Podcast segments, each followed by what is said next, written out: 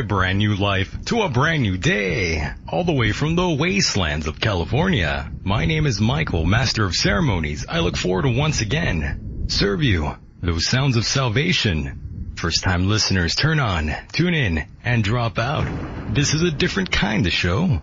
A place where we don't feel so alone. Let us chase away the light no matter what you at home choose to believe. I do admire you for your curiosity. Live and direct right now on the TuneIn radio app. Search End of Days and you'll find the 24-7 network. Catch the podcast rendition on iTunes, Stitcher, and SoundCloud, along with Google Play, and of course, YouTube. My guest tonight is Michael Horn. Michael is no stranger to controversy.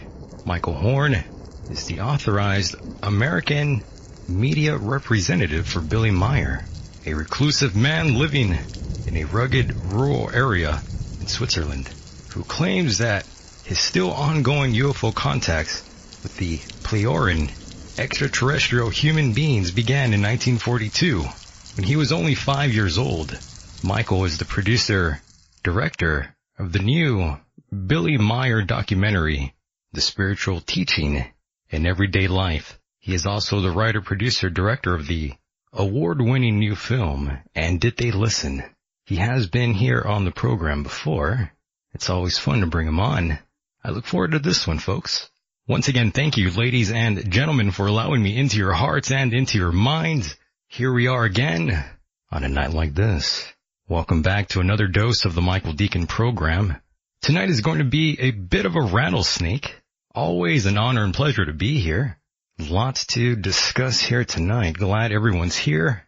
Oh yes. Episode 34. Here we are. Let's see what's going on with my first guest here. And Michael, how are you? Well, fine, Michael. Thank you for having me on again. How are you? Well, I can't complain. I'm doing fantastic. Okay. Oh yes. Oh yes. So what, what's new with you, Michael? Well, it's kind of like pick a category, uh, you know, if, if you'd like, because uh, I try to answer that somewhat intelligently.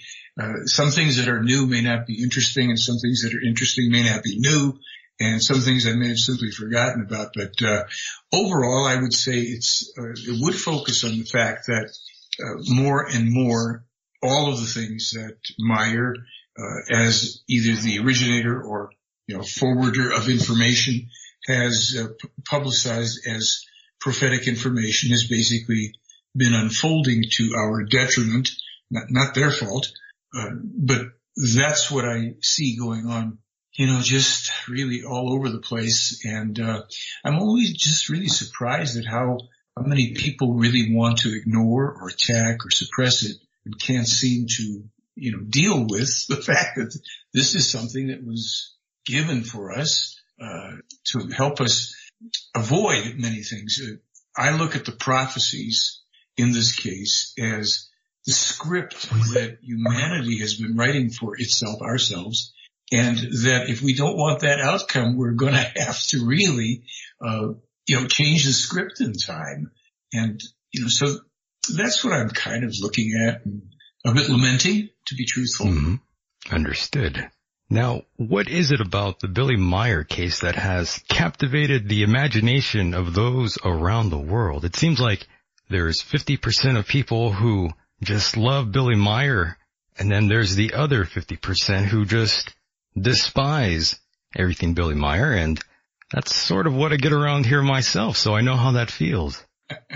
Well, you know, uh, my, my assessment is that those who quote unquote despise Billy Meier basically know nothing about the man, know just about nothing about the material, the case, the evidence, the information, but they're triggered for whole other reasons. And we can, you know, speculate as to what those reasons are.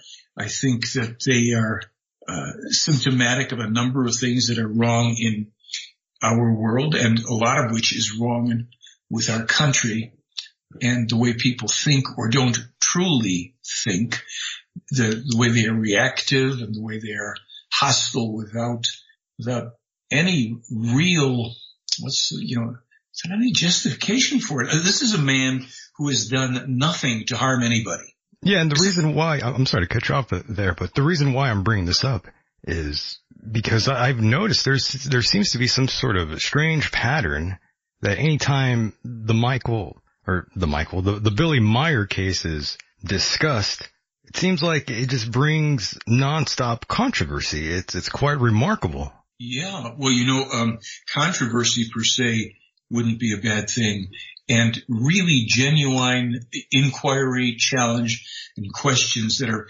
coming from a place and coming from people who want to be able to determine the truth rather than try to play a game of gotcha, rather than simply attack. And we are a very, in terms of America, this is a very attack oriented country. It goes back deeply into our history. And we have inherited, we've perpetuated this mentality. And a lot of people who think that they're, you know, forward thinking and rebellious and what have you, first thing they do is they come to attack. I, you know, I can say it doesn't bother me in the sense that, you know, oh, well, you know, I'm being attacked. I don't care. Sure. I don't take it personally that this is indicative of the crippled level of thinking and emotional development that does not mm, does not seem to indicate that we're going to be a country truly that's going to be as a country as a united States of America. If that's like we're not going to be around that much longer. It's going to break up as Meier foretold in 1981, 87. We're going to have civil wars and people will be even more at each other's throats and even more vicious if we can imagine that. And, uh, it's unfortunate because there's no reason for it. What on earth is the reason for this insanity? Now you and I know we, we visit a particular blog. I, I, I journey around a lot of places in my life daily, especially when I'm publishing my own blog and I drop into a forum that you and I know about. And my gosh, the people are not everybody. I, I'm seeing indications of some nice folks who probably just happened over there to see what was happening, but the virulence of the more unhealthy people who have chosen to alight. Yes. Well, that, that's the power of the internet. Yeah, for better or for. Exactly, yes. Uh, but by the way, Michael, where exactly do you stand with MUFON today? Well, uh, MUFON is a disinformation entity. Its purpose is not to find what it claims it's looking for any more than that's the actual purpose of SETI, any more than that's the actual purpose of the so-called disclosure project, mainly as it's uh, represented by Steven Greer. There are people in these different areas that would really like to know the truth about extraterrestrial life, about UFOs, etc. But the organizations themselves are headed by and top heavy with disinformation. Um, there is somebody I know who worked, he retired recently from a major aerospace company called Orbital, where they launch rockets into space. He's one of the people that's kind of on my research team, along with the NASA aerospace engineer, recently retired from NASA as well. These people know the Meier case is singularly authentic. Uh, the guy that retired from Orbital knows somebody, top secret clearance, worked in the defense industry a long time, who had been uh, attempted to be recruited by a, uh, a regional director for MUFON who revealed to him that, well, our better stuff, we, we have to send it, we send it to the State Department and CIA for vetting. They don't tell their members that. They have their members chase their tails while they chase lights in the sky, the majority of which is simply secret military craft. Now there's maybe some extraterrestrial craft that are seen, but for the most part, and certainly in America, it's mainly secret military craft. In Canada too and other places. These are people that do more harm to the truth than even the government. Organizations like MUFON, I say, are also, they bear responsibility for terrorism, for ISIS, because they are the ones who block and suppress the Meier case. I have a short video up that was done a couple months back. I was in LA uh, doing a couple presentations and happened into the tail end of a presentation by Jan Harzan, the director for MUFON. He's a nice, affable guy. He's interested in all this stuff, and he sure. knows the Meier case is authentic. But he hemmed and hawed. The videos up, people can link from my website. Tap dancing. Well, we uh, we have 500,000 cases we have to investigate, and the Meier case is controversial. I mean, it was the most nonsensical tap dance ever. And I, I posted it up, you know, but I'll look into it. Well, he hasn't looked into it. He's not going to look into it. They're, they are institutionalized liars. It is just that simple. And the, the reason I just shoot it out there is because this is so damaging to our lives on earth when people ascend to some level of seeming authority about a subject about which they know actually absolutely nothing about the truth. And when they know the truth, they suppress it. They do great harm. And they have all their little people running around and their regional directors and their little MUFON kits so people can feel important because if they dared to say the Billy Meier case passes muster, it's real, every, the room empties. There's no reason to be chasing your lights in the sky and making fools out of yourself, submitting this stuff to an organization that is an arm of the intelligence community. How, I, I can't make it any clearer than that. And have I, you know, screwed around trying to get them to be accountable? Yeah. Do I mm-hmm. know that they won't be? Yes, I know it. And it's lamentable and it's now part of the historical record. These people are in their own way responsible for what is coming to this country, to the demise and, and to any of the manifestations of things like that, just terrible. And even nice old Jan Harzan, I have talked to him over a period of something like three years or more to get him to even put the Meier, they stuck it up on some obscure corner on MUFON mm. with all the other, you know, so they didn't have to deal with it. And it's too bad. But SETI, they are the mainstream version of that. I put out a blog just recently there's an astronomer named Professor Jason Wright interested in finding signatures of extraterrestrial civilizations and, you know, all the, uh, uh, you know, kind of a childish left brain kind of, I'm an expert presentation. So I sent him information. They won't respond. None of the astronomy and physics department where he teaches at Pennsylvania, uh, I think it's Penn State, none of them would respond. I send it to all of them. I send it to they don't, it's like, oh my gosh, I, I could really be in trouble if I even write this guy back. Did you and, send your material to Stuart Robbins? Oh, years ago, he tried to say the Meier case was a hoax and stated a number of reasons why. Everything he said has been debunked since he published it. He's, he's a guy that should stick to baking cookies and making candy, whatever his hobbies are. He is, these people are not scientists. They may have gotten their degrees in science and as long as they, pardon me, dick around in convenient and safe areas right. and posture, oh, it's going to be terrific. They're not scientists. Scientists says, wait a minute. I will look at that. Even if it, it's the skeptic who will say, I'll look at that and I'm going to show you why it's full of whatever. Well, go ahead, you know, but at least have the courage, the intellectual honesty, but they are so, so darn afraid of losing their funding because all the universities are controlled by corporations and they have got to, uh, you know, toe the line. They don't have, they're, they're cowards and wimps who's, who went to debt, you know, for student yeah. loans to get their degrees, to attain some status, to get into a university to teach and to try and gain celebrity status and make money off of something.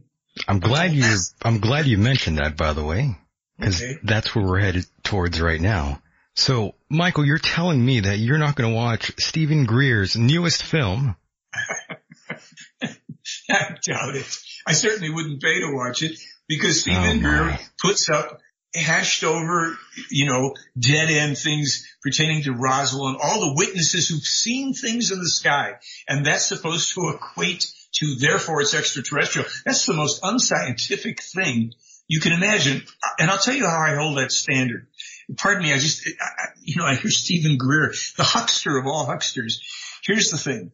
People have said, well, you know, Billy Meier's metal samples, uh, this guy disagreed in that, and why doesn't he have, you know, does he have more samples? I said, yeah, he still has more samples. Well, why doesn't, why aren't they tested? He should have, I said, because since people are so stupid, they don't understand. And what would happen? I'm going to tell you what would happen if Billy releases more metal samples and some nice scientists examine them and they come to the same conclusions. Gee, this really is pretty, I can't make it wasn't made here with technology that I have access to. So then the logical question, and I support that question is, therefore, Professor so-and-so, are you going to go on the record and say that this is of extraterrestrial manufacture? And any credible scientist is going to say, no, I can't say that. But you can't make it, sir? No, I cannot. You don't have the technology? No, I don't. Well, isn't it therefore ex- extraterrestrial? No. You see, that's being honest it may be skeptical at the same time, but the, the underlying reality is it wasn't made here. It was manufactured by people who have the technology to do it, but no scientist is going to be able to produce the extraterrestrials. They're not going to want to know. They're not going to want to look at Meier's evidence, his photos, his films, his, his sound recordings, which all this stuff is irreproducible today. Still, even with computer, you can mock, you know, there's a guy in England who makes great models and photos. He can create the effect, can't create the details, can't, his photos will not pass any tests showing that they, that, you know, are large objects a distance from a camera that going back over 30 years, Meier's stuff passes muster on all that. So people, you know, they go on forums, they want to exalt their ignorance. They have issues with their fathers. Who knows what it is? And I mean that quite literally with some of these people, like this poor guy on, uh, you know, BellGab who constantly comes out with virulent attacks. And I was on a show for, I think her name is Rose, lovely woman. Audio didn't come out great, but he comes on to attack. This is a guy, he just sounds like one of those poor English guys that got kicked around like a football by his father oh, because it's no. abuse. You know, it's just abuse. I'm going to project it at you because it was done to me. Abuse. Well, gosh, people, get, you know, deal with your issues if that's right. Maybe he's just nasty on his own. I don't know. But generally people like that, I just kind of feel, gee, I feel bad for this guy.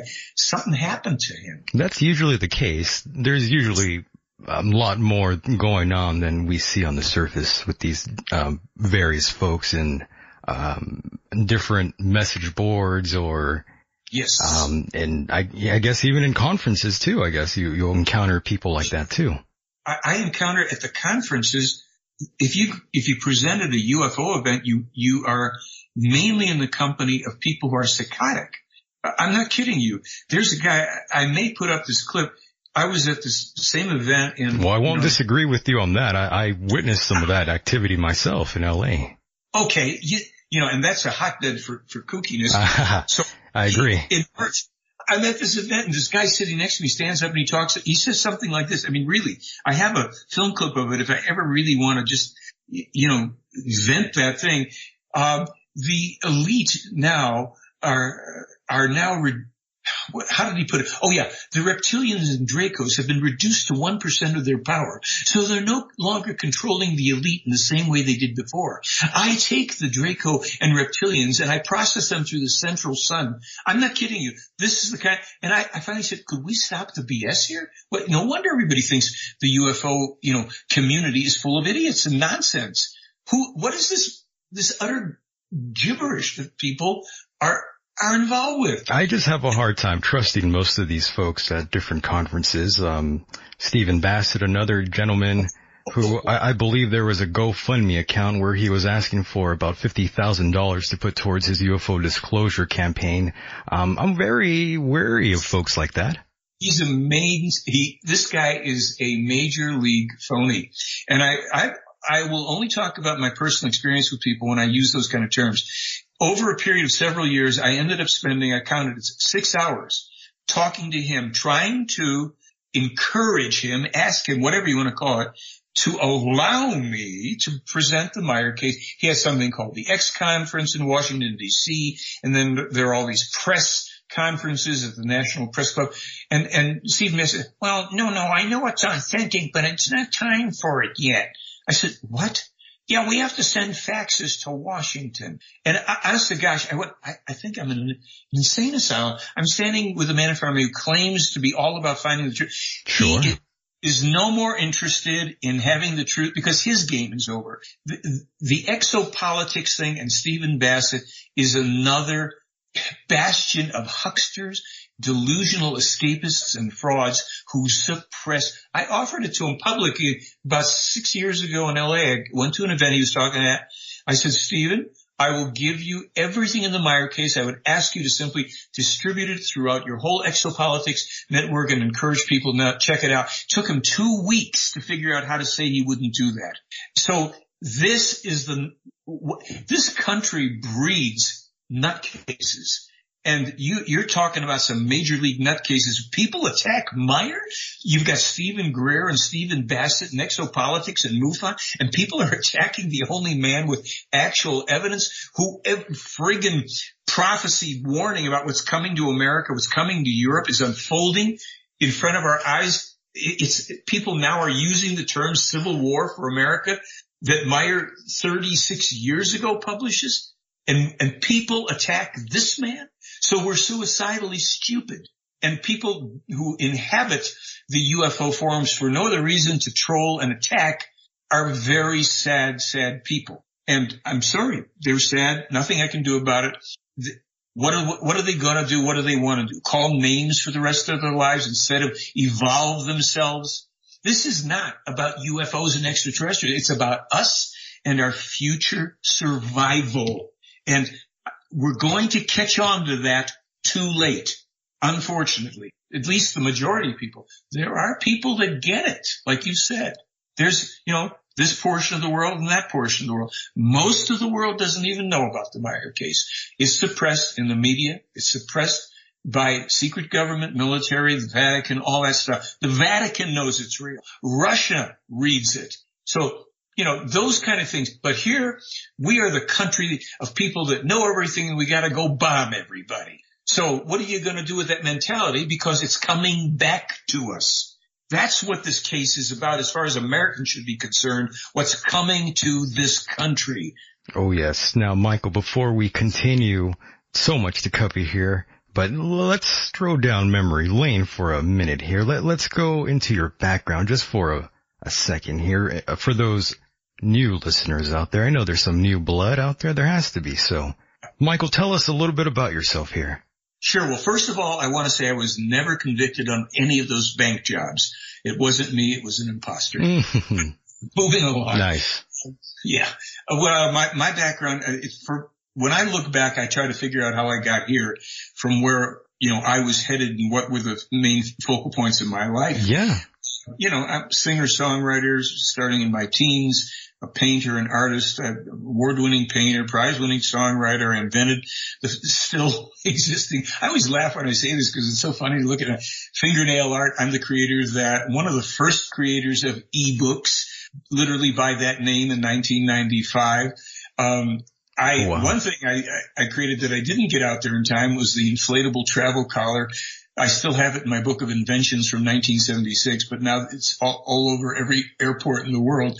So I've had a, you know, a bunch of funny stuff where things mm. succeeded and, and things, uh, you know, I didn't get them out there and somebody else did. Uh, I pioneered water purification applications.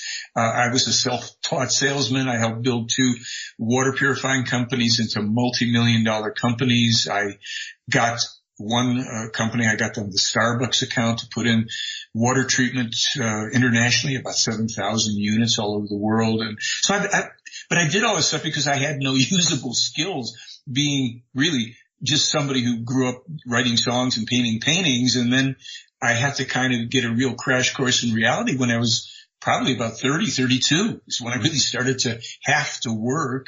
And I did every, you know, I worked in, I was a busboy, dishwasher, cook, uh, janitor. I worked in car washes, worked for printers and, you know, everything. You did it all. You, pardon me? I said you did it all. Yeah, yeah. I mean, it just, I had to in order to rapidly mature and survive. And uh, in 1979, I found the Meier case. I'd always been interested in these things. I was a, when I lived in New York City in the 60s, I wrote a song with a buddy called Captain Tim. It was about growing up in front of the TV during the, and radio during the 40s and 50s, Space Heroes. And I got some people to put up some money. I said, I want to produce a record. I'd never done that. I produced the record and A&M heard it on the radio because some FM station picked it up and I had a record out briefly on A&M. So, you know, I, nice. I, all over the place. Yeah. with stuff. But the, once I found the Meier case and I started to look into it and as material became available, I realized that it was the most important thing in human history. And I could still, you know, enjoy myself. I could write songs if I wanted to and all and do things, you know, whatever else came, came my way, but that I had to find a way to direct the majority of my energy and, uh, the thoughts and abilities that I had developed over 30, you know, 30 to 40 years there since I had to grow up into, you know, working to bring this to people's awareness. And it, it's just become that passion for me because I, I happen to know Meier. I think I've been to Switzerland 18 times, 17 or 18 times, something like that. And, uh, this is an honorable, decent, very, just a very good human being who doesn't deserve the attacks. Of course, the parasites who couldn't even aspire to, you know, to anything he's accomplished right. in his life mm-hmm. want to come at him. But, um, he doesn't, he could care less. He knows what he's here to do and he does it. And I, you know, met his family members and the people that work with him. I've tried to trick him four separate times. You try to trick him? Of course. Oh my. I have to because I have to, I have to, re, re, and I, I do, I re, retain my own right to have my own critical thinking to, uh, I, I, I often say according to the information in the case when I don't know through my own work, through the, through the availability that something in the case is true. And that usually applies to things from the far distant past or the as yet unarrived future. So if people say to me, do you believe Marcus? I said, no, I don't believe it. I know it's true. I don't know if everything in it is true, but it's authentic. The evidence is authentic. The man, you know, is, has never told a lie about any of this in his life and his evidence has been corroborated. The contexts are still ongoing. There's 125 plus other eyewitnesses beside him and five other photographers. I'm one of the other, I'm one of the 125 plus eyewitnesses. You know, you, what, what's wrong with people when you bring them truth that they will do everything in their power to fight against it. But if you get, you go to politics and oh, they're passionate about Hillary Clinton or Donald Trump or whatever, yet they know pitifully little hmm. about any of that. Right. And these are people that Very are all managed and polished and they all lie. By the way, I noticed there's lots of fake outrage going on too. I'm sure you noticed it. You see um, social media, and there's people out there who are posing to be outraged and angry about this or that, but in reality, they're not pissed off at all. They're just jumping on the bandwagon. You mean on the regarding the Meier case or politics or what? In both, actually, it's pretty hysterical. I see I see the same mentality in both fields. Yeah. Well, that because you see, most human beings, let's just even just say this country, but most human beings in the world, one way or another, have been taught to think politically and religiously. Religion and politics has it too, but it's, it's based on beliefs that remain beliefs because there's, there's no evidence, there's no proof. Every religion rests on this premise alone. And that is What's in this book is true because this book says it's true. That's it. You can't bring that into a court of law. You can't bring that into a kindergarten. But, you know, a few billion people are, are willing to kill each other over beliefs that have no substance. Then you move on to politics. People say politics is the art of the possible. No, politics is the art of advantage. You're always seeking advantage over another and strategizing how to give away as little as possible in order to get as much as possible. That's politics and that's why it will never solve the problems it creates. Like as, like religion. These are two sister, you know, they're, they're wedded, brother and sister, whatever way you want to look at it. They're siblings and they are the pollution of consciousness that absolutely brings ruin to this world and we are going to pay an ever heavier price for not ridding ourselves of politics and religion and turning towards the truth, strange as it may sound. Well, I acquiesce. I'm not going to argue about that at all. However, I am curious though, Michael, how exactly did you meet Mr. Billy Meier? Do you remember that? Sure, I do. Um, Michael, what happened was I had in about 1999, right around there, I joined a study group in Los Angeles. There were, I found some other people that weren't interested in the Meier case and some of them belonged to a publishing company that I ended up then also a couple years later representing one of Billy's books that they published or two of them or whatever. So around 2000, they said, Hey, why don't you go to Switzerland and meet Billy? I said, well, how do I do that? And they explained. So I said, okay, I'm on my way. So in 2000, I went for the first time and, um, there was a guy that I knew only online, a Texan, this guy Mark, mm. another musician, real good songwriter. Nice. Yeah.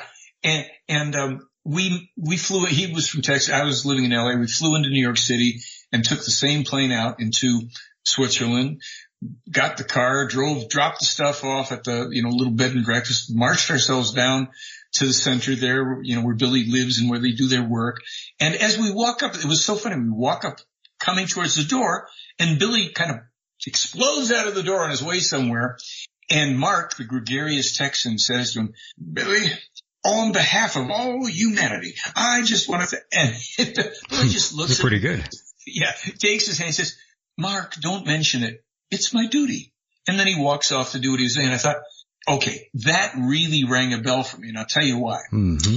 I had been, all right. I had, uh, when I was in my first marriage in New York City and I was doing this fingernail art and writing songs and all that stuff. I had a cousin come from Chicago who stayed with me for a while and he taught me how to do the I Ching. You're probably familiar with yes. Chinese. Mm-hmm. So the coins and the whole thing. He was, he's a brilliant astrologer of all things. And so he taught me how to do the I Ching. Well, what happened was I ended up because I was so fascinated with it, I was reading all the stuff in there and a couple things happened. One, I got very, very linked into the ethic of doing one's duty as being the highest good. To be without blame, it's the highest good. The superior man fulfills his duty, you know, whatever may come. And I thought that was very noble and very inspiring.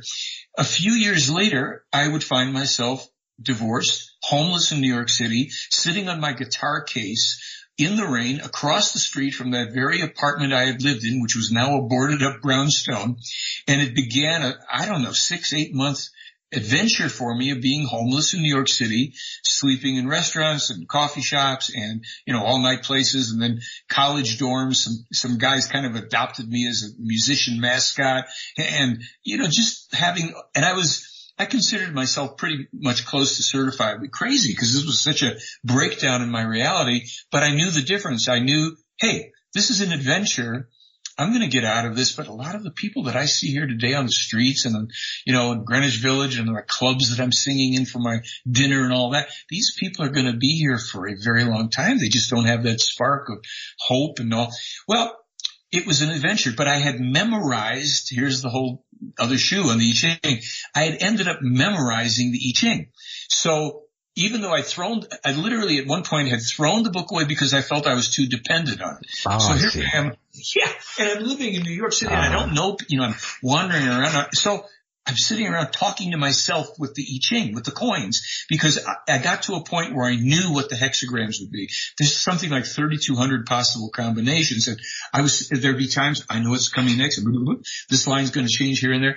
So, you know, it, it was really kind of OCD kind of stuff, really like obsessive compulsive, but I needed a, somebody to talk to. So I, I was talking to myself, of course, but I kept on having the reference point for this conduct, for the right way to live so that whatever circumstances you're in, you do the right thing. You're homeless kind of, you're on the streets, you don't, you know, having strange experiences and adventures, but maintain your ethic and your character. So by the time 2000 comes around 30 years later, I had a whole other life. And so Billy Meier comes out and says, don't mention it's my duty. I thought, wow, that guy's really kind of neat. He's, he's on it.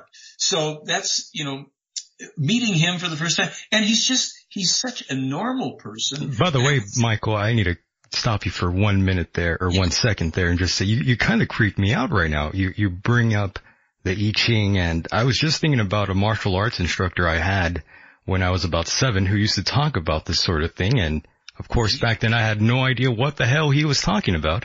Really? Yeah. So I was just randomly thinking about that today and then now you're talking about it. Oh my goodness. Really strange. yeah, I'll have to agree with you on that. You know, I mean, I haven't I haven't talked to anybody about that I Ching for, thing for a long, long time. Oh, I know. It's not something I talk about either, but it's kind of remarkable that you brought it up. Well, there it is. You know, it's like, it's of all the, you know, philosophies, so to speak, it's got, you know, it's got stuff that's a bit superstitious and all the rest if you look into some of the stuff in there. But, you know, Taoism has some really good elements. Yes. Confucianism I agree. has good elements.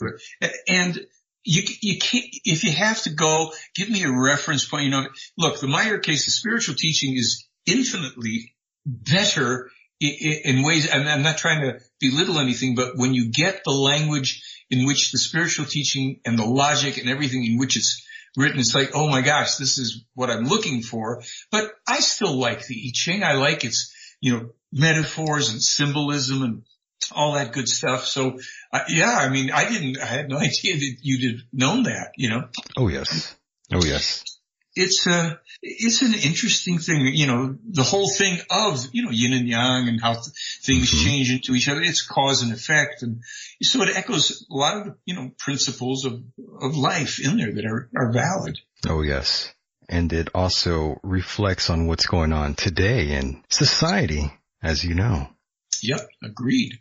So, Michael, let, let's move on quickly here. Well, not too quickly here, but Michael, you had sent me an article about Billy Meier making several apocalyptic prophecies.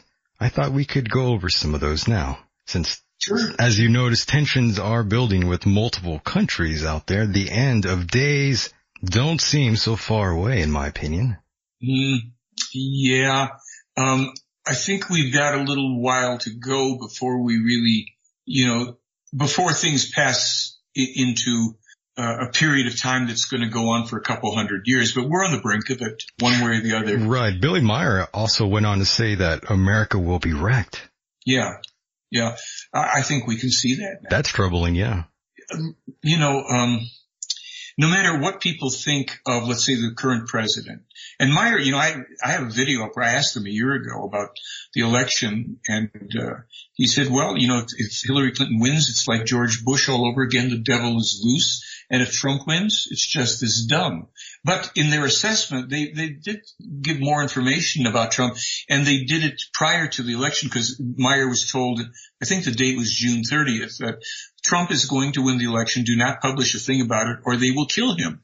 People in the, the, the some of the Democrats, the Secret Service people, whatever, because they are expecting Hillary Clinton to be the, of course, you know, anointed one. And they described things. They said, look, Donald Trump is not a bad person. He has some wrong views about things like the environment and healthcare. They, they, they said it, but he actually wants what's best for his country. He wants to, you know, do, do right for his country, but his, the danger, as usual, is that those around him and the covert parties will do everything they can to subvert and to direct him elsewhere. Uh, he wants to move forward with Putin for peace, but the people who are in the Democrat party, the people who are in certain levels of the military industrial want war with Russia. And that is in the prophecies that there will be a war with, if, not a prediction, but a pro, the prophecies. If that happens, our country is completely destroyed. Completely. America will be a country of, of total destruction. It's in the Henoch prophecies from 10,000 years ago. We should be doing everything we can to avoid that. And, you know, we used to have a sort of left Democrat liberal bias towards Russia, trying to be peaceful with them and all. Now we have the warmongers on the left and the people on the right who accurately perceive that we shouldn't be doing that. We shouldn't provoke Russia. There's no reason for it other than the power hunger of the CIA and the deep state and all of that. And you don't have to be a Democrat or Republican, liberal, anything else. If people would just look at things and be reasonable, they would want to support reasonableness with Russia, which had absolutely nothing to do with our election. So this is, there's so much phoniness going on because it's politics and power hunger. And you've got lunatics on the right and you've got lunatics on the left.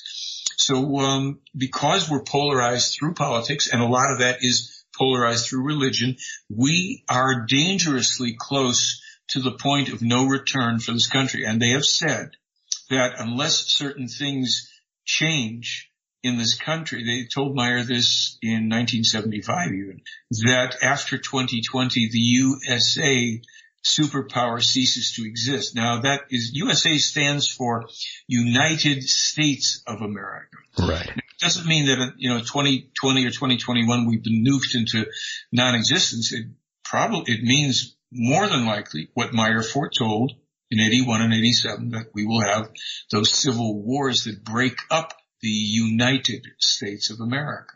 So uh, this is we can see it underway now. Uh, the, the, polarization is just promoted and promoted and promoted. So yeah, the prophecies in the case are startling.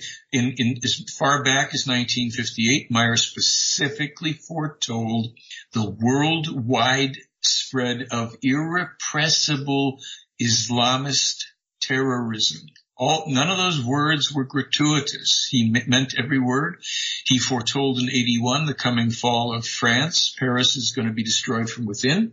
And he specifically said it would be the inhabitants of a different religion, namely Islam, living in France who would precipitate the collapse and then there will be an outside invasion of France. So they just elected this weakling psychopath uh, who will now further the demise and destruction of France. Uh, they, as far back as 1948, Meier was told about the coming refugee, asylum seeker, terrorism problem, and that there would be a woman who would come to power who would open the doors to the destruction of Europe, and that the leaders in Europe would be too stupid, naive, and weak to really, you know, oppose her strongly and that most of Europe then is going to fall to radical Islam.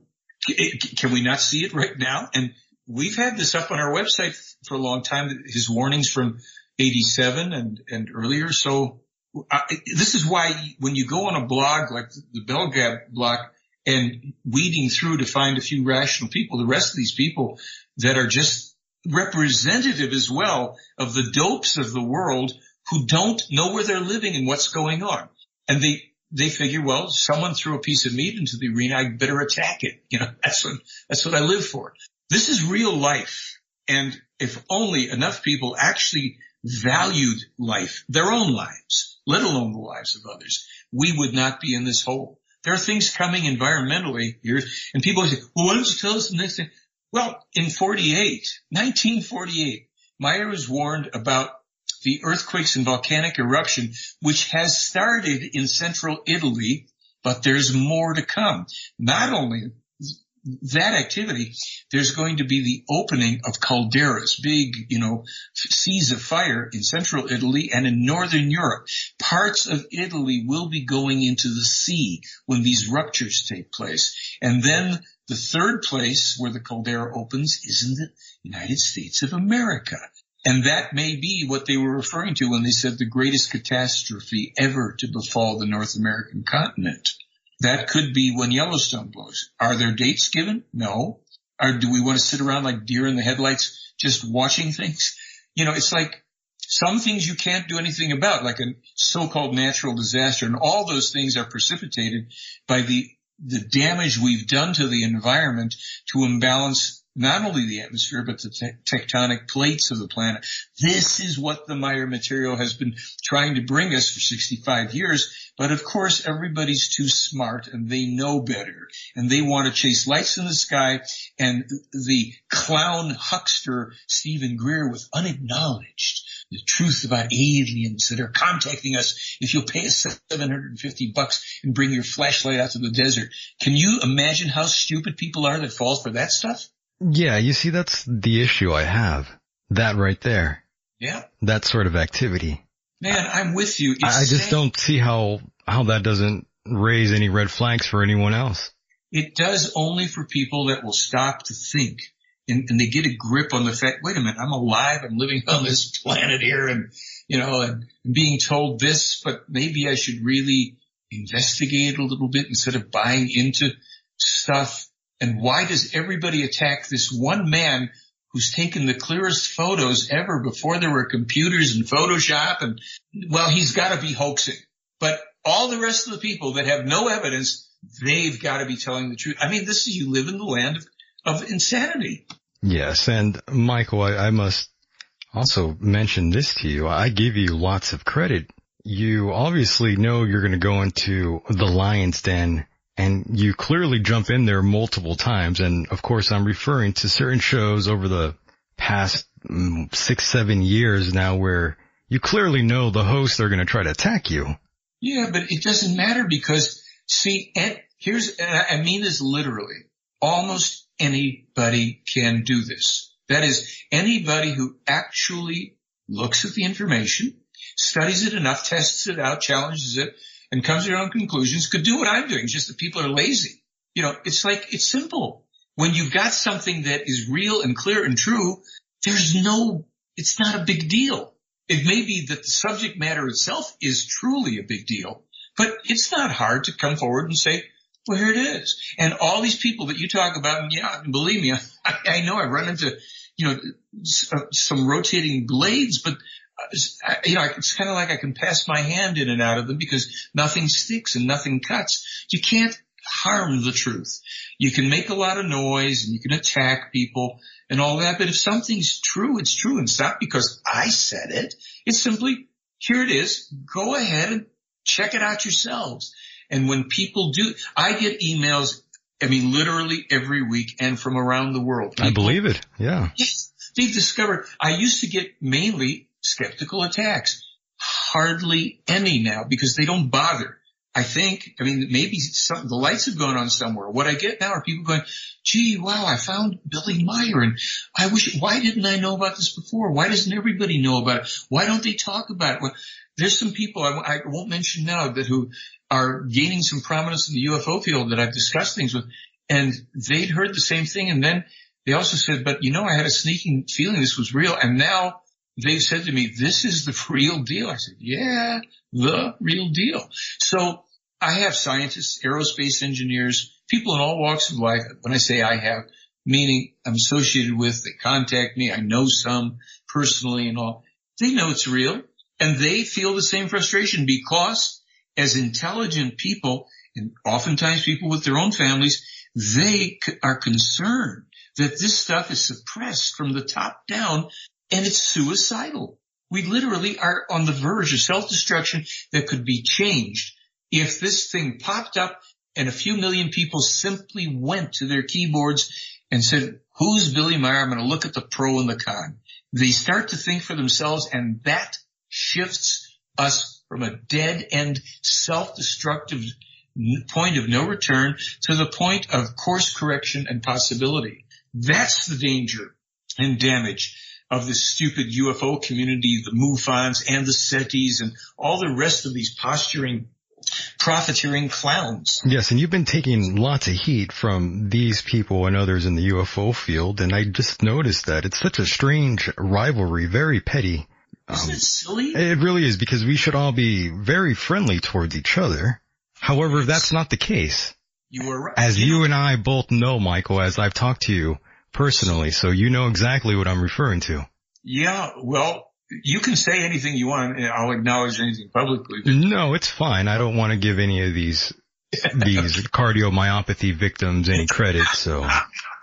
I understand. Oh yes. I, believe me, I, I really do understand on that basis. And, you know, there are people that, that pretend to want to bring the truth out there on their shows and all this stuff. I hear you they literally hide it. I will tell this to your audience that um, last August, you know, we're going through quarters of a year or whatever. I was brought to uh, Colorado by George Noory's uh, connection to Gaiam TV, Gaia TV. Right. I George's show about 18 times. Well, actually on Coast to Coast with, through a number of hosts, and that was the first time he had interviewed me live and for the TV show they're showing films and photos of Meier's and his eyes are bugging out oh my gosh, uh, look at that. Nobody's got that. And then he starts talking about the prophecies and the predictions. Oh, this is incredible. Billy Meier. And so that to the, that show has never aired. I'll just put it right there. Why hasn't that show aired? It never aired. That's interesting. Well, it is and it isn't. You see, Gaia TV, I don't know what George's or his producers role in not getting it out are, but I can tell you this. I've con- tried to contact Gaia TV on six occasions with no response about it. They are big promoters of a couple of charlatans and hucksters named uh, Corey Goode and David Wilcock, who of course Oh, have yes. zero evidence for any of their claims. Right. And so they make their buck in the UFO world off of these two, uh, you know, clowns, uh, with their tall tales. You know, you can take stuff that's real. You can, anybody can take accurate astronomical information or even some historical information, whatever, and then you weave your lie around it. So, you know, the blue avians and the reptilians and all, no, no, none of that's going on. You've got the mainly crazy human beings of earth who are doing all this to ourselves and you want people to be worrying about, you know, reptoids and draconians and all the other non-existing entities for which there is zero evidence. I'm, I'm glad you're bringing that up now because throughout history, as you know, many people out there have made extraordinary claims. However, many lack extraordinary evidence. And one of those men, his name is Simon Parkes. I'm not sure if you're familiar with him, but he's some sort of prominent um, government official out there in the UK and he had claimed that he oh. had some sort of sexual relationship with an entity he called the Cat Queen. of course, that's right. What- Well, you know, Yes. government service can do funny things to you, I guess. I, I just see, I, I just looked it up while we're talking. Now, another clown, obvious clown, who has no evidence. It's just like, of course he doesn't. But they, you know, there are a lot of people that are psychopathic and they come forward to do their little tap dance and, you know, get their spotlight on them and sell their stuff or whatever, but they can't put anything on the table. They cannot withstand the rigor of you know, examination and questioning. And I'm all for that in science. I actually, I've said the scientifically oriented people because that is, you know, it's a, that saying about extraordinary claims require extraordinary evidence. Yes. I really say, you know what, honestly, extraordinary claims only require the scientific method applied because when we when we think about it, Galileo's claims were extraordinary mm-hmm. for Yeah, the time. That's but true. They're not extraordinary, right? So if we just apply any claim, and I've said this to, you know, why bother being a skeptic? Well, extraordinary, I said, so take the claim if you think it's got any merit as as an object or subject of examination and subject it to the scientific method. Is there evidence? What's the evidence? Does it pass, you know, standard protocols? That, and it, we don't need a special category for extraordinary claims because that's that bar is going to be moving all the time historically as to what's extraordinary. But if we just stick to hard scientific protocols, we will be able to vet the truth from the nonsense. The, the problem is that there isn't any actual verifiable extraterrestrial evidence in the entirety of the UFO community. Right, and I'm glad you mentioned the psychopathic neurological liars out there because there's there's plenty out there. And going back to going back quickly to the whole UFO panel and the expos and the conferences, um, when's the last time you've gone to one? I'm just curious to know. Well, I was at this event in Los Angeles. What could he call it? Alchemy 5D event. Okay. Uh, I had been last year up in the Bay Area and the guy who promoted that event, I'd known him in LA and I hadn't seen him for a while and he had me come up to do that event. And then he, at the end of it, within a short period of time, he says, I'm going to do this event in March. And I said, well, I sure hope it's not another, you know, circus like the one you just had. Right. And I proposed to him, I said, look, why not a two day event in the Meier case? It's the only authentic thing. All the, the, nonsense you, you bring into these places is just ridiculous. I said, I can get the, the NASA guy could come in with me. We could do two days on the Meier case. Oh, okay. Send me information. So then he said, "Mm, well, no. And the next thing I knew, he had another super duper woo woo BS thing. And he said, I, will you, will you do it? I said, no, I don't like that. Never mind. He said, look, this is a really cheap guy that manages to get these venues that cost literally tens of thousands of dollars and he doesn't want to pay anybody to come and, and present. So people, you know, a lot of people are hungry for that in the UFO Right. field. I'm not hungry for it, but he said to me, I tell you what, I'll pay for two nights for your hotel room. And I said, I, I'll tell you what, just tra- we'll transfer that money to my airline ticket. I've got family in LA. I'll stay there and I'll come in because you're going to fly me into LA. I'm going to have a nice time Yeah. there and I'll do your event. So that was the last one. I think it was in March or something of this year. And so I made two presentations, a, you know, a lecture, then a workshop kind of lecture. And then I was on two panels about the UFO thing. I mean, Right. And let me, let me just stop you there. And did you learn anything new at any of these panels, Michael? nobody could learn anything new. Well, that's my point. I, I, that's my whole point. I don't understand why people spend so much goddamn money on things that we already know. And, and most of what we know from those events, listen, Roswell happened and there were, have been other crashes. That's fine. We understand, but there's nothing that anybody has in the way of remaining evidence for Roswell. And all of the other stuff that they babble about with their draconians, reptilians, and so-called alien abductions, which aren't occurring. It's all secret military when there really is an abduction, most of it's, you know, just hallucination. But that being said, when those, all that stuff is old news. And so they, they crank it up and then you have more and more people claiming that they are experiencers, that is abductees, or they are contactees. And I sit on the panel with them and I say, well, where's your evidence? They don't want to talk to me and it's fine because it's like being in an insane asylum. And fortunately, some people I knew on the nights and days I was presenting came to this thing and I could see their lovely little faces sitting in the audience and I knew I, I wasn't completely surrounded by lunatics. But you know, I did that event. I thought, well, maybe we'll reach some more people. And, and uh, I, one of the reasons too was this guy Sean Stone was supposed to be there. He has, he's the son of Oliver Stone, and he's Right. got, you know, Mhm. but he uh, he backed out of, of of attending or presenting there. So I thought, oh, well, that's great. What am I going to do with you know a bunch of UFO nuts? I was hoping to you know see this guy here because maybe he'll you know have the courage now. I sent him information. I've sent so many people information on the Meier case. You'd really be astounded, and almost to a person, they don't even respond. And that includes even people like Alex Jones, who's By the way, let me, let me just quickly stop you there one moment. The whole conference and expo thing is fun. However, when you meet people that you've only heard of, but you've always been curious to meet those, um, those speakers. And it's, it is fun to interact with those folks, no doubt. But of course, I'm talking about the amount of money that one spends just to attend such events is kind of, kind of ridiculous. Yeah. It doesn't end up in the pockets of the people that are presenting for the most part unless they get Oh, yes. will be a big draw. And that's what I'm going to talk about in the second half of this program, actually. Just that, what you mentioned just there. oh, gosh. Oh yes. Oh yes. Lots of charities out there you give money to, and of course that money never even reaches that charity whatsoever. That's right. Exactly. hmm Uh, one thing I always say, Michael, is it's not against the law to profit off of others' ignorance, ignorance at all. Uh, no, that's why there's so many people Oh in yes. that uh, field. I'm sorry to tell you. But you Oh, know, I mean, I think a lot of people know now. It's just like, oh my gosh, you know, it's pathetic. Well, But- they they need lots of people out there are kind of prevalent uh, until someone smartens them up. Yes, yes. And then if they want to know, if they are interested in knowing and, and struggling with things, they do. But we are just in these very, very interesting times, Michael, where, you know, what are you going to do?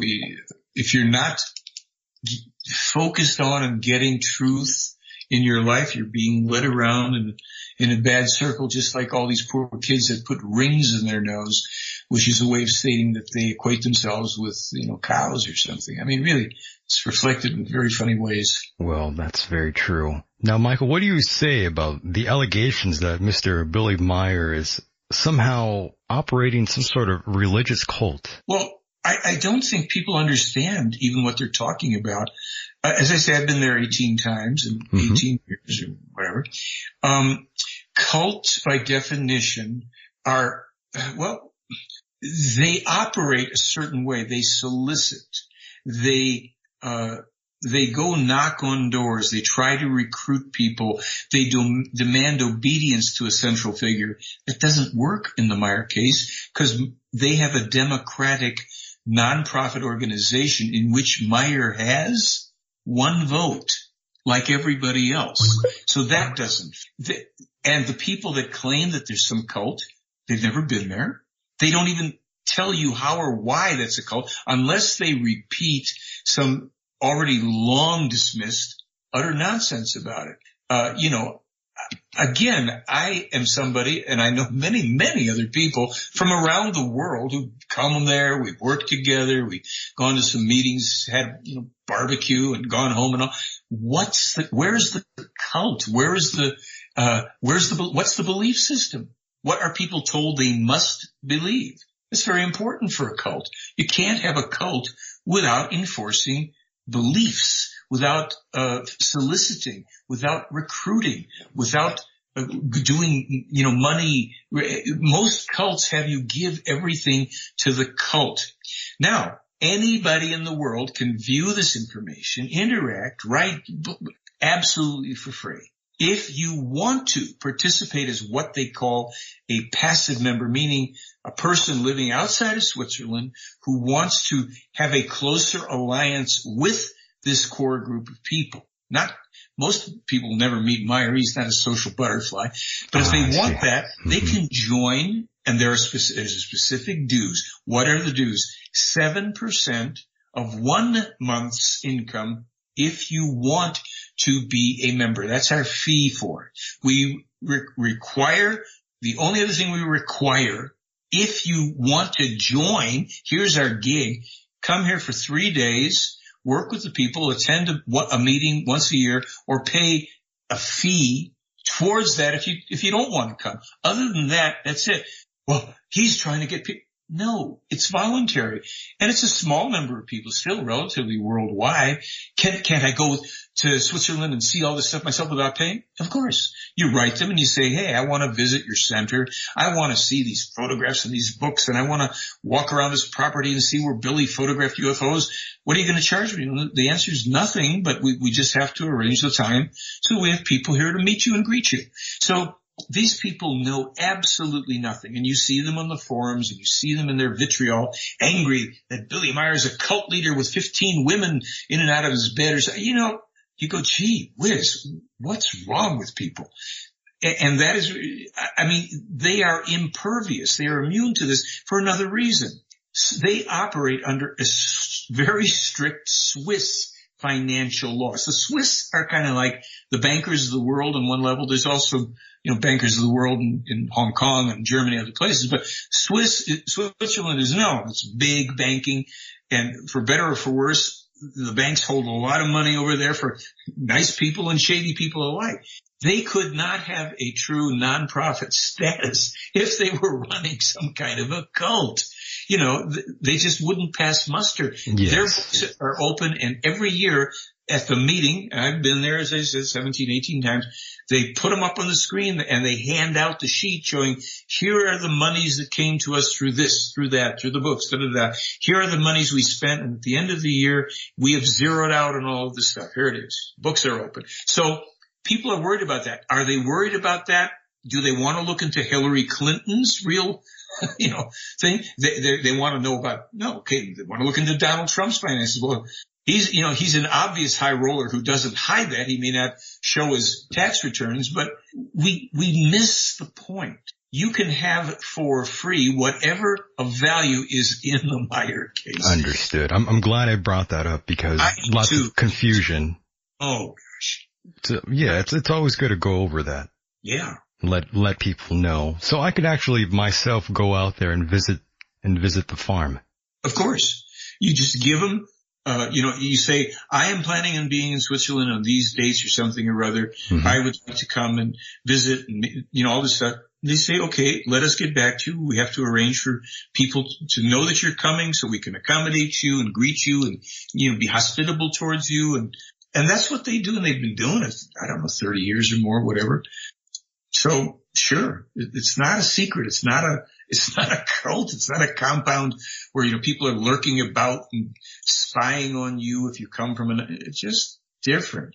And if you want to stay longer, they say, okay, well, if, if you want to stay longer than the allotted time for the visit, then help us here, do what people do, come to the garden and help pull weeds or come over here, we're re-graveling a road or whatever. And then, yes, and you, then you can have dinner with us and all the rest. And that has been going on for decades. By the way, Billy Meier only has one arm. Yes. A lot of people don't know that. Yeah, well, it's true. And of course, when you try to point out that all of this evidence, all of this information, all, most of the, the most important stuff pre-computer era presented by this one arm man, then they want to tell you, well, it's no big deal. Anybody with, you know, it's kind of like no matter what, you have an answer, but you can't belly up to the bar and do anything even remotely comparable except criticize that, you know, this know-it-allism is, is pretty sad, really. It's, it's a sad thing. Do you think some of that comes from perhaps maybe you not giving any respect for other UFO cases out there, Michael? It, well, you know, maybe. Do you think that where, you think that where it stems from?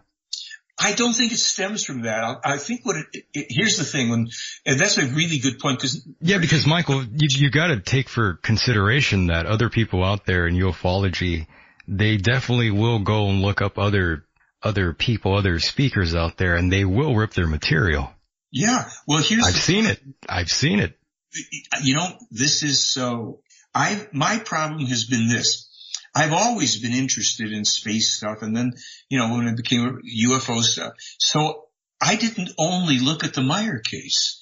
In the course of my pursuits, I looked into Roswell. I, okay, I'll give it to you better than this. It's about 1957. I'm standing in the foyer of the building that I went to high school with for first and second year. Mm-hmm. It was a private high school in Chicago, really strange school. We, we left that one, but it, it, was a private high school and a kid came up to me. I knew there, I don't, not real well, but we were talking and he said, you know, my dad, t- his dad, he told me was in the Air Force. My dad told me that there was a crashed flying saucer and they took it to an Air Force base in Ohio. I'll never forget that. The kid was standing to my left it was like that just went into my consciousness. That was 1957. I didn't hear otherwise about Roswell till what, 80s or 90s, late mm, 80s? Yeah. And I remembered as soon as I started hearing about it, oh yeah, this kid told me his dad was telling him about Roswell. So I looked into the Roswell stuff. I actually wrote a song for a film on Roswell. Did you really? Yeah.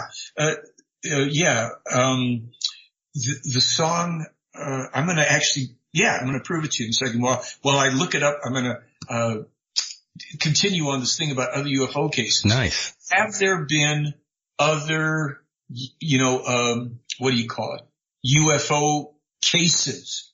Well, it'd be nice if we could define what that means, but the answer is, of course. What, what does that? What it means is that there have been crashes, there have been sightings, of other craft and on rare occasions, some of it has been extraterrestrial, like the crash at Roswell. Those weren't extraterrestrials. Those were their androids. Those were the androids that were discovered there. They've never taken possession of it like an extraterrestrial human being and all that stuff. So I looked into that. I've heard of other things, but all these so-called UFO experts are giving you rehashed third hand information. So the fact that I don't uh, respect Stanton Friedman being such a naysayer and a profiteer because he also knows the Meier case is real, he wanted in on the investigation. And Wendell Stevens and his team said, no, all this evidence is going to be examined in legitimate laboratories such as through JPL, NASA, you know, uh, IBM and stuff. We're not involving people in the UFO field because we don't want it contaminated. It'll be rough enough for us. So he then turned against the case and I debated him twice on a radio show called the X Zone. Both times he knew nothing. He, he, he was ridiculous. Uh, there was a listener's poll at the end of the show and he got 2% of the vote. I got 98%. I got to hear that it's on the X Zone. He probably has the archives. Hmm. Rob McConnell. It, it, was so pathetic. Wow. And I, I don't dislike Stan. He's a nice old guy. Grandpa sure. Stan. Yeah. But a shill. So I, I mentioned to you, okay, there's a film called Roswell put out by Paul Davids And I'll just give you a few of these verses so you'll know how this went. Okay. This, I, think, I think I did this in 95 or something. And it says how it was the start of the greatest cover up in history when a rancher named Mac Brazel found some wreckage and debris. The stuff was so unusual that the army had to see. Major Jesse Marcel thought it wasn't from these parts. And when the plot to cover, and when they plot to cover up, it's then the rumors start. The ship's skin was thin as foil, strong as steel. It's a fact. Couldn't cut, scar, break, or bend it. Couldn't dent it with an axe. Inside it were these I-beams with some real strange encryptions, just like hieroglyphics or stuff written by Egyptians. Flying saucers been reported all across the 48, but who thought they'd hit the ground like a crumpled license plate? When the army realized just exactly what they found, they packed it up on great big trucks and quarantined the ground. So they sent it to Wright-Patterson, the Air Force base of choice. A little while later, and our government changed its voice. Where the Army's press release first said a flying disc had crashed, now it's just a weather balloon that ended up all smashed. Whoa, whole thing sort of blew over till a few short decades later. Story got to interest UFO investigators. Witnesses came forward swearing aliens arrived on the distant summer night. They said some died and some survived. It was rumored they had big heads and four fingers on each hand. Kind of looked more like a child than they did a grown-up man. The locals, they'd been threatened not to ever say a word, scared that they'd be ridiculed and made to look absurd. Despite the passing years, government stories pretty rusty. Hot air about balloons sent up to spy down on the Ruskies. Throw in some crash test dummies to explain the alien guys. They must be the only ones still believing their own lies. Flying saucers been reported all across the 48, but who thought they'd hit the ground like a crumpled license plate? Our government reassures us nothing's happened secretly. So my friends, no more loose ends. Is everybody happy? Crash test dummies, crash test dummies. They must think we're only crash test dummies. So that was the Ballad of Roswell. Wow. You know, uh, I would have to say if that's not P.T. Barnum, then I don't know what is. exactly. Exactly. Yeah, and That's the people. second UFO song I wrote. I wrote another UFO song. I mean, I think it was 1986 or 7 with a friend of mine about spaceship on the White House lawn. You know, they're all tongue in cheek things because I did new age comedy for 12 years. Not bad. Pretty good, Michael. That was a lot of fun. A lot of, a lot of fertilizer out there. You gotta send me some of your early music. Oh, I will. It's even up on CD Baby. The new age uh, comedy stuff is up on CD. I'll send you the links. You gotta play that. Yeah, I have to play that during the end of the show. Oh, you'd be my guest. There's Yeah, that'd be cool. Yeah, just send me the links, um, Sure. through email and I'll definitely play that. You're on. Gonna do it. Nice. Very cool. Yes. So going back again, once again, back to these conferences, is there any chance that we might see you at one? Well, I Or is don't that, want to say, or is that gone? That, that, that's over. well, I'm going to tell you this. Uh, I'm just, I'm going to say little bits about this. And that is that one of the things, I'm going to tie this all together, believe it or not. So you know that in the Meier case, perhaps, I don't know if you know, that they accused Meier of using a photograph of a dancer from the Dean Martin show. Did they? I was, I was thinking you were going to bring up the pterodactyl photo. No, no, that, that was another manipulation. What happened was there was a bunch of what were called the space photos. And Meier was not particularly good about looking at his own photos. He took Mhm. photos, he published them, threw them in a shoebox. So the photos, on, certainly for the space trip, got intercepted and a lot of manipulations. Photos inserted so that they could debunk him and and attack his character. Uh, there's a controversy called the Asket and Nera photographs, where two extraterrestrial women, he claims he took a photograph of them in a ship, their faces, and then it was later shown that there was an uncanny similarity to two dancers on the Dean Martin show. And one of the dancers is named Michelle DellaFave. So everybody said, well, Meier just photographed that off of a TV screen, which actually was impossible and didn't happen.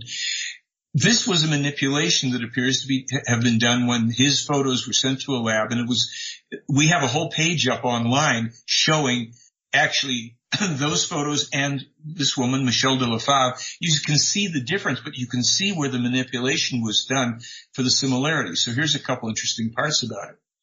It was in 1975 that they told Meier first that there were a couple of lookalikes in America for Asket and Nera. And Meier said, oh, I, I want to see that, you know, blah, blah, blah, blah. I get all excited.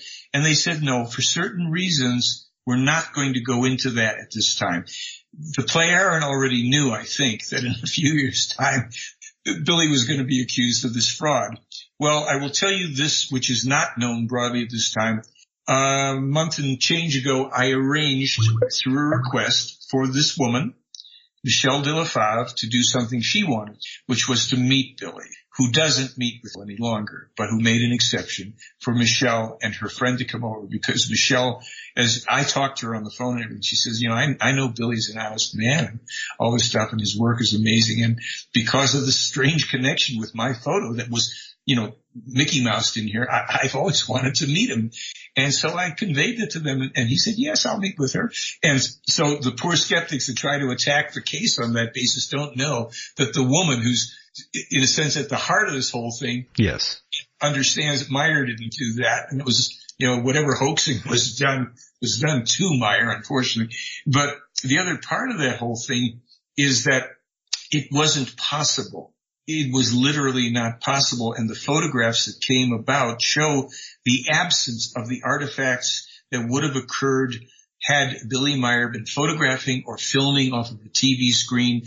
There is absolutely zero record that it was broadcast even where he lived at any time that he even verifiably had a TV. But there's people have gone to a lot of trouble to try to uh, you know, defame him, attack him, kill him, kill his character, whatever you want to call it. So that whole thing, it's just got, there's so much involved in, in this Meier case that it's, it's pretty stunning. Yeah, it really is. And one thing I've always kind of thought was very interesting with the evidence was Billy Meier, who had known information about Jupiter that no one else had known about during the time. Oh boy. One of my favorites because oh, I love I, it. Yeah, I accidentally discovered that it, it was published as a material. You see, what people have to understand is Meier hardly, hardly, hardly ever pointed to his own evidence to show things that people would then discover on their own years later.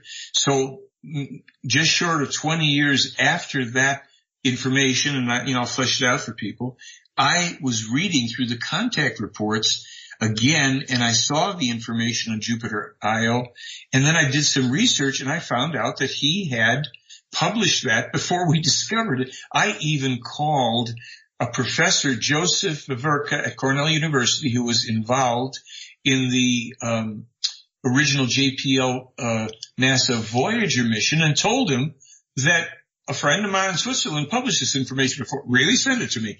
I sent him the information. I called him the next week and he said to me, well, if he wrote that then all I can say is he's right. And then I tried to ask the guy another question. He hung up on me. They, they can't handle it. So some skeptics a few years back go into this famous library in Salt Lake City, which I, I don't know, Whitmore or something, and they try to search all the news records because they want to prove that Billy actually, uh, you know, post dated that material, despite the fact that Wendell Stevens in a published book had already said he was carrying that information back from Switzerland uh, three days before. It was already in his possession, you know, months before too, but he was bringing it back to America three days before NASA made their announcement about wow. what the probe had just discovered. Yes. These, these guys are trying to nail Meier, and what they end up doing is corroborating that Meier published it before NASA JPL. Now you'd think that scientists would be trampling all over each other, beating a path to his proverbial door. They don't want to know. They are the experts. Don't disturb us with the facts. We're supposed to be the ones to find extraterrestrial life. We're, we're going to search for you dummies if they want to find you. Don't you think they know where to find you? Oh no, we're SETI and we're this and we're that. So this is what Americans have allowed to have happen. It's pretty, pretty pathetic and more so than in other countries where you know, they're not uh, even concerned so much with that. But here, oh, we have our experts. So we pay the great price for it, which is literally the destruction of the country and uh, you have a nice day. yep. Unfortunately, that's the way it goes. Yep. That's the way it goes. And uh, Michael, we are coming close to the end of the interview here and now I'm sad how time quickly rolls on by. Yeah, we didn't get anybody to attack us. I know we we really didn't. They're they're probably afraid.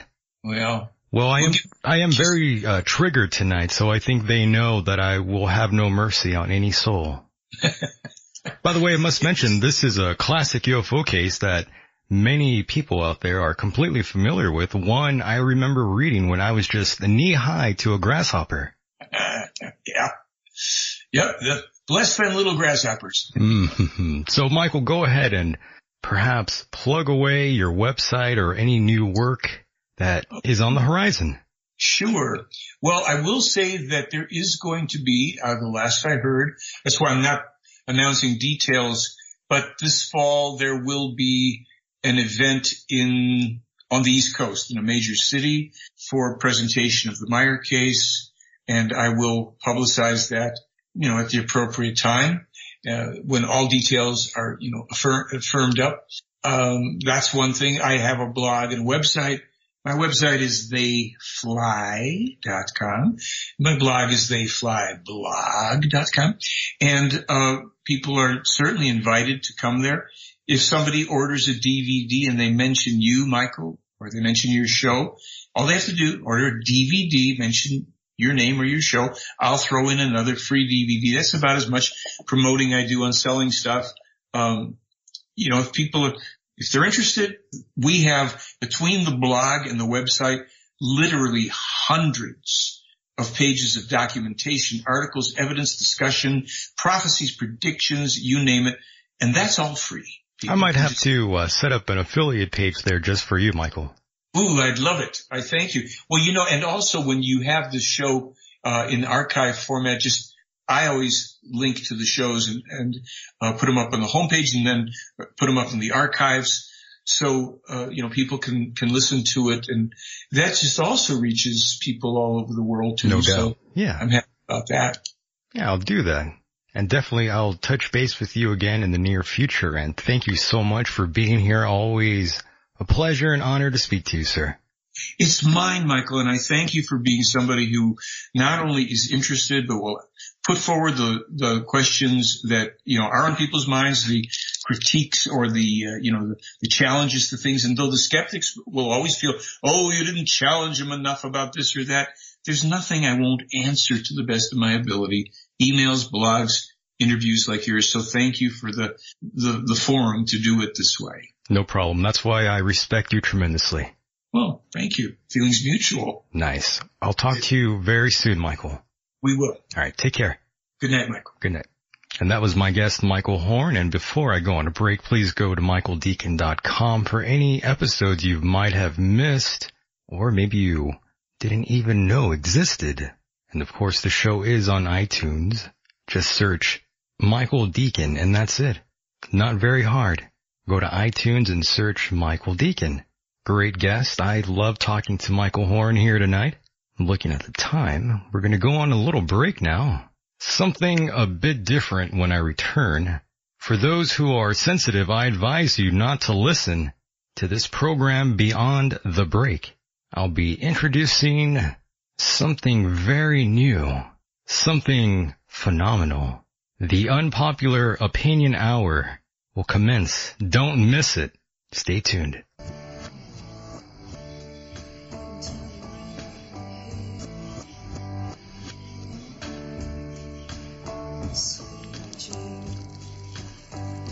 Whole world coming to an end, Mal. I see angels, Mickey. They're coming down for us from heaven. And I see you riding a big red horse. And you're driving. And welcome back to the program. Often imitated, never duplicated. Hi. Always so nice to see so many of you out there still locked in. Thank you for being here with me tonight. Oh yes. Now before I begin, let me remind you that this next segment may not be for you.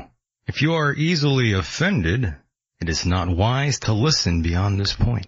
Thank you for understanding. Glad to have gotten that out of the way. Let's continue. Is everyone out the room yet? I'll wait. Are we good? Is everyone gone? Okay. And now for your listening pleasure, the unpopular opinion hour segment. Here we go. Having an unpopular opinion or belief can be very severe for a lot of people out there. Some folks out there have stopped listening to this show because of my lack of support for either the left or the right. I have no dog in the fight. I know plenty of people out there listening in right now. Yes, you listening. I know right now there are some of you out there who have lost friends because of your political ideology. How many of you lost friends because of the last election? hmm Freedom of speech is a beautiful thing. I'm a huge advocate. It certainly lets me know who I'm dealing with. Now, someone will be joining me here now to get the party started. And I believe she's here now. Laura, is that you? It's me. How's it going? Hi, it's going well. How are you? I can't complain. How are you feeling tonight? Uh, as you would say, I'm feeling a bit triggered. Good. I'm glad you are. Um, What are we talking about? Well, I thought I could get the party started here and say, I think you could either hang back or riff along with me if you want, or you could just stand back and let me do my thing, but I thought I would slowly start off here and gradually work my way into waters that will definitely trigger and offend those listening. Let's go. I'm ready. Cool. I, you know, I hate when I'm in line and some bozo is too close to me in line. I've seen that. That is by far one of the most annoying things I have ever seen in my life. I get triggered beyond belief. I- Nobody wants to be able to be that close enough where I can literally smell you. When somebody enters your auric egg, Yes, uh, please keep arms distance away from me. Jesus Christ. Is it, is it that rude of me, folks, to want, to not want to be that close in proximity to some stranger, a potential menace? yeah, I know. Literally, if I, I, I don't want to be next to you, especially if you smell that way. Yeah, you know, I've noticed that at the gym lately, people don't shower and the machines are really close together, but, um, People don't Yes. shower? no, I've noticed that at the gym. I- Please, guys, if you're going to the gym, you're going to be, you know, around a lot of other people. So I, I, I would suggest a shower. So what is it about standing in line and, and people being They too get close. to you? They What- what literally get too close to me. I don't like that. Yeah, I could how does literally, that- how does that feel? fe- I could literally feel them breathing down my neck Yeah. almost. It's just, it's horrible. what do you usually do when that happens? I sometimes turn sideways. Mm-hmm. Uh, I do that quite often actually. Mm-hmm. I don't like giving my back to anyone. I usually press my back up against the wall. mm-hmm. In those type of situations, I just don't like people being behind me. I don't know if that comes from jujitsu after doing it for about 10 years now, almost it- 11. In, and in restaurants, you don't like to sit with your back toward the door either, I noticed. I don't like to do any of that. I don't like to, I, I don't like, I don't like feeling that way. I feel very vulnerable. Mm-hmm. So I don't give my back up to nobody. I'm serious. I, I hate that. I don't want to be um, close to anyone, especially if you smell bad. Mm-hmm. By the way, does that, is that rude of me to say? Are you asking me? I don't think that's rude at all. It bothers me too. So I was going to say I don't really care if it bothers others. It's the unpopular opinion hour. So I really don't care. And another thing here is Facebook. Most Americans out there use it. I, I just wanted to mention this. I don't understand why I bother to have a personal account when I don't really use it for any other purpose than to promote this program. Mhm. If I want to talk to anyone, I'll just reach out for my phone. Um, my Facebook account has quite a few of my personal friends. And when I say that, I mean friends, um, quote unquote friends. And remarkable, re- this is remarkable here. Hmm. I've known a lot of these folks for years. However, I don't actually see them. I don't write them notes or cards or letters. I don't see them on Christmas. I don't, I don't do any of that shit. I don't see their children. For the most part, I've never even met some of their goddamn kids. And these are people that I've known for fucking 10 years. And they've never once asked me to meet their fucking kids. I'm not sure if they even know that I even feel this way, but regardless, I would have declined the offer. And I know they probably don't know that because I don't show this, um, quote unquote cynical side of myself here very often. And I, I, I don't write, like I said, I don't write any of these people notes or letters or any of that. And these people have kids I've never met and I've known these people for such a long time. Yet they're there on my Facebook page. Why? I've never, I've never asked that question out loud. Strangers have introduced me to their kids for whatever reason before some of, some of these people I've known for years. I, I wonder why they are even there. These people are not actually my friends. We are just names on computer screens now. Mm-hmm. And there are people listening who are complete strangers who have said far more helpful, helpful things in my life than people I've known for over 10 years now. They're there on Facebook idealizing their children. Yeah. Yeah. Mm-hmm. That's another thing. People Parenting are, a religion. Yeah, I noticed that Facebook really affecting people's behaviors as well. Lots of folks out there see their friends and they see what they're doing. Men and women are easily influenced, as you know.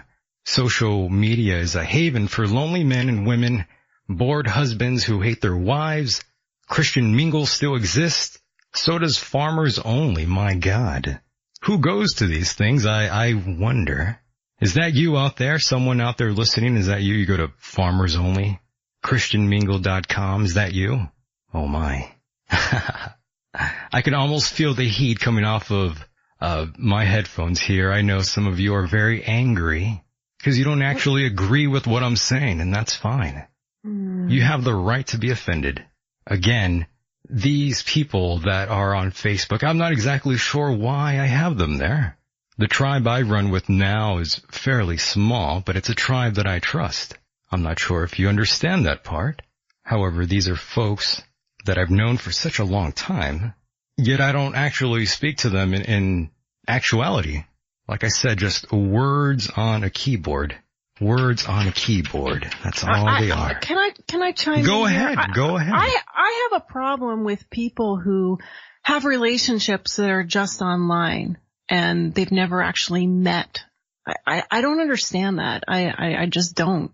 I don't, I don't know either. how, how you can know somebody without meeting them. I don't know how you can claim to be friends with somebody when you've never, maybe I'm just old fashioned, when you've never actually spent time with them in the flesh and looked them in the eye and, you know, shaken their hand and shared a meal with them. I, I don't see how you can really connect with somebody. It's sort of just in your head. If you're just doing it through your phone or, or on your computer screen, it's, it's not really real to me. It's not real. Yeah. It really isn't. And I look at most people as a potential menace. As cynical as that sounds, it's kind of true.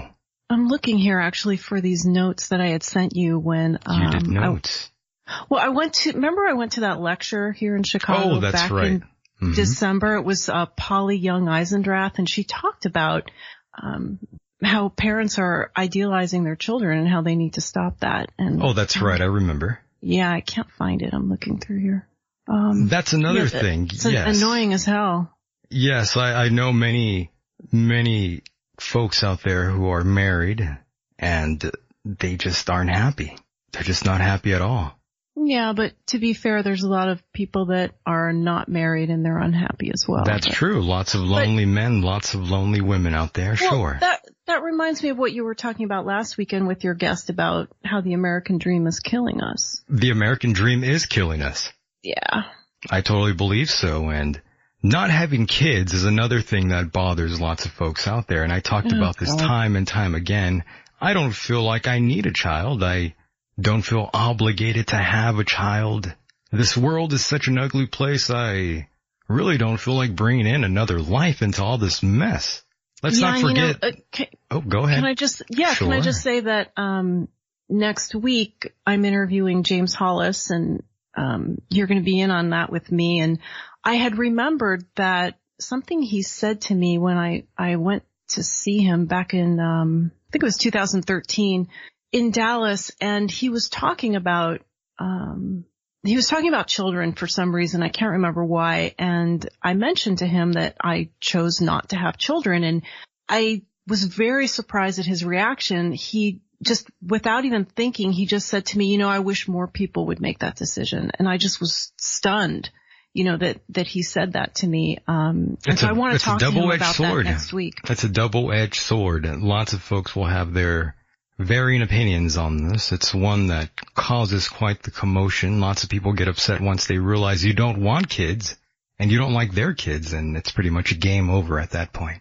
Well, then the other part of that is that why aren't people understanding that what's right for them might not be right for somebody else? Exactly. You know, it's not right for me. It's my personal choice. It's kind of like religion. It's Right. how how can you Mhm. judge somebody for their beliefs? And people their- do. And people do. Yeah. If, if you don't have a child in some people's eyes, that's it. Your opinion Yeah. doesn't really matter to them. I I don't get that. I don't get that either. I, I always thought that was preposterous. Yeah, well, I'm helping save the planet by not having children. There's a bunch of kids out there who need parents. They need to be adopted. Lots of kids out there without anything. Nothing wrong with adopting a child if that's what you really want to do. I just saw the Madonna. I didn't know this. She adopted uh, twins Did she? from Africa. Yeah, so she has. so she's she trying to be like, um, Angelina, Angelina yeah. Jolie. She's going that route? Yeah, I think she has. Um, she has two biological children, and then she had adopted two, a boy and a girl from Africa separately, and now she has twins. So that makes six. Yeah, Hmm. she's Well, getting close. Yeah, that's interesting. closing in on Angelina there. Uh, yeah, I can't find these notes, but, um, That's okay. it was pretty intense, uh, and about, she was telling people just basically stop it. Stop idealizing your children. yeah, Um, that, that's a good, that's a good um, perspective to have. What else do we want to talk about? Well, I also wanted to mention I, I don't believe in giving money to certain charities out there. And for example, when the NFL started implementing all the pink jerseys and gear for the American Cancer Society, I had a feeling that that this was used to bring in more female viewers, just like the Super Bowl was designed to bring in a certain demographic, and um, females were basically the the main objective here. And that money doesn't always go where it's intended. Everyone knows that. How is buying anything that is going to be effective enough to fight cancer? Their website claims that 100% of the NFL's proceeds go to the ACS. The hell is However, that? that that's the oh, American, the American Cancer. Cancer, Society? Correct. And I just I don't believe any of that. I don't I think that's horseshit. You know, when I was working with Bill Belichick, he, this was before he met his, uh, his girlfriend, he refused to wear the ribbon. Reminds me of that Seinfeld episode. He refused to wear the pink ribbon, um, during, I don't know if it was one game in October that, that everybody was wearing it or if it was all, the whole month of October, but he was the only NFL head coach that wouldn't wear the pink ribbon. And, um, be, because he, I don't want to speak for him, but he was, you know, in line with what you're saying, I think, from what I understand. Um, but he, he buckled and, and he succumbed and now he wears the ribbon, but, uh, Well, that happens. People are yeah, easily persuaded. The, it, well, the, yeah, there were articles written about how and why he wouldn't wear the ribbon. So we, we're not allowed to have our own opinion. We're not allowed to do what's right for us. We have to go along with the crowd. I mean, isn't that why wars are started? I mean, It, it's horrible. But dif- differences in religion and by the way, upset. Laura, I, Yeah. I forgot to mention, uh, you went on a certain trip not Mhm. long ago. Can we mention that quickly here? yeah. So you went to Germany. Mm-hmm. What was that experience like for you? Um, I, I love Germany. I, it's clean. It's neat. The food is great. Um, people are very serious though. Guten Morgen. yes, Guten Morgen. Um, but one of the things that I did when I was there is I finally got to visit this castle. Um, it's called Wewelsburg Castle. It's in the northern part of, um, of Germany and I always thought it was Wurzburg. yeah, they pronounce the letter W V. Ah, Wurzburg. Ve- Wewelsburg. That ah, okay. yeah, now I'm, I'm trying to learn German difficult. It's very difficult, but anyway, oh, shut up. this this place has a really dark history and it was actually William Henry told me about it and he's like, you know, you've you've got to visit this castle, and um, it's in the shape of a triangle. It's three towers that are connected by three massive walls, and you know, I've been trying to make sense of it. I I try to do some research about it before I went, and then I try to make sense of it when I got home, and I just can't. How did you feel inside the middle of the world? Um, I didn't, I wasn't really feeling much of anything. You know, I'm just, I'm looking again at Zeena's picture. Zeena's the daughter of Anton LaVey and she I tried to contact her. Yeah, I guess she's not online, but she has Mhm. people that, Right. that, yeah. She, you know, so she was the Church of Satan's high priestess and she's broken from that. And I think what's really interesting about her is that she helps people that, um, were affected by, say, their parents being in the Church of Satan, um, being raised that way. Um, she and her husband now help people that, that, um, have been traumatized by that. And she doesn't want to be associated with her dad in any way. Yeah, I understand. She says that, yeah, it was a, it was a scam or not a scam. That's not the word she used, but it was a pseudo religion, something like that. Anyway. Michael Aquino wrote about a ritual he did there, Yeah. the Hall of the Dead, to summon the powers of darkness where he invoked Nazi, uh, chief, SS chief, uh, Himmler, I believe. This was a black magic ceremony during the Third Reich, and uh, Michael was there. But I want to know the 80s, why he went there. Why did he? Because this place is not easy to get to. Well, he wanted to summon the powers of darkness. Well, what's there to explain? Why go there? What's there? That's what I was trying to figure out. The middle of the world. Uh, Do you know that it's Allegedly. houses? Well, now it houses the largest youth hostel in Germany. I didn't know It's that. youth hostel there. They have kids' birthday parties there in the side building with the museum uh, dedicated to the terror of the SS because there was a concentration camp there in the village. Right. Um, and the prisoners there helped rebuild the castle and, and build all the things that the Nazis wanted, like the black sun that I posted a picture of that's in the floor there. But Yeah. um, it's it's kind of this idyllic little town. It's cute. It's quaint. Um, there's a big herb garden. There's a cafe, and we had cake. And and then you're saying that Aquino was, you know, summoning what severed heads, and and they they were. There's a lot of strange to, things, yes. Yeah, I was reading that Himmler wanted to recreate the Knights of the Round Table, Yeah. and that they would bring in these severed heads and get them to talk and. Yeah, there's some strange rituals. One I remembered uh, long ago. I remember talking about this. There's some sort of ritual where a freshly severed head would be used, Hmm. and it would be used to summon some sort of planet. planet? Yeah, a planet. As weird as that sounds, I, I had remembered reading this in some weird. I don't know if I read it in a book or I read it in some strange website in the dark corners of the interwebs. However, I recall reading about that and talking about it very briefly, uh, many, many moons ago. hmm But yeah, Well- we could, you could spend hours talking about this sort of thing. It's just, it's one of those insanely fascinating subjects, of course, anytime you talk about black magic rituals. Well, I do want to mention just real quickly that there was a book written about the castle, but it's not been translated into English. It's just in German and I can't read it, but, um, it was to, it was written by two women, um, that wanted to cover all of the myths and the legends and explain just what the facts were about Right. the castle. And yeah, but I, I can't read it. So Yes. So I, I don't know. It was very interesting to visit. Um, there's a big swastika in the ceiling down in the crypt where, um, this, this photo of Zeena that's all over the place online.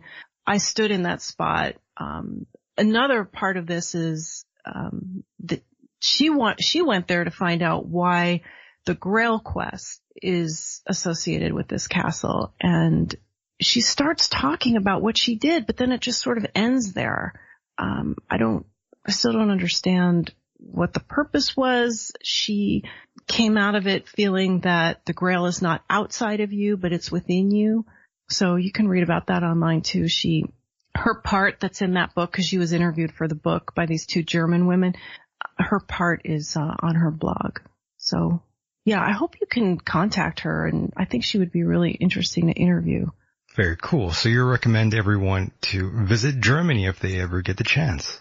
Well, I love it. I, it's very different from Italy. Italy's kind of, I don't know, dirty and graffiti everywhere and run down. I'm just talking about Rome and, you know, crumbling historic ruins, but Germany is just kind of the opposite to me and the cars are really cool and everything's just, the, the roads are just neat and, you know, there are no potholes or cracks or anything anywhere. And, um, it's just, it's different. It's very different.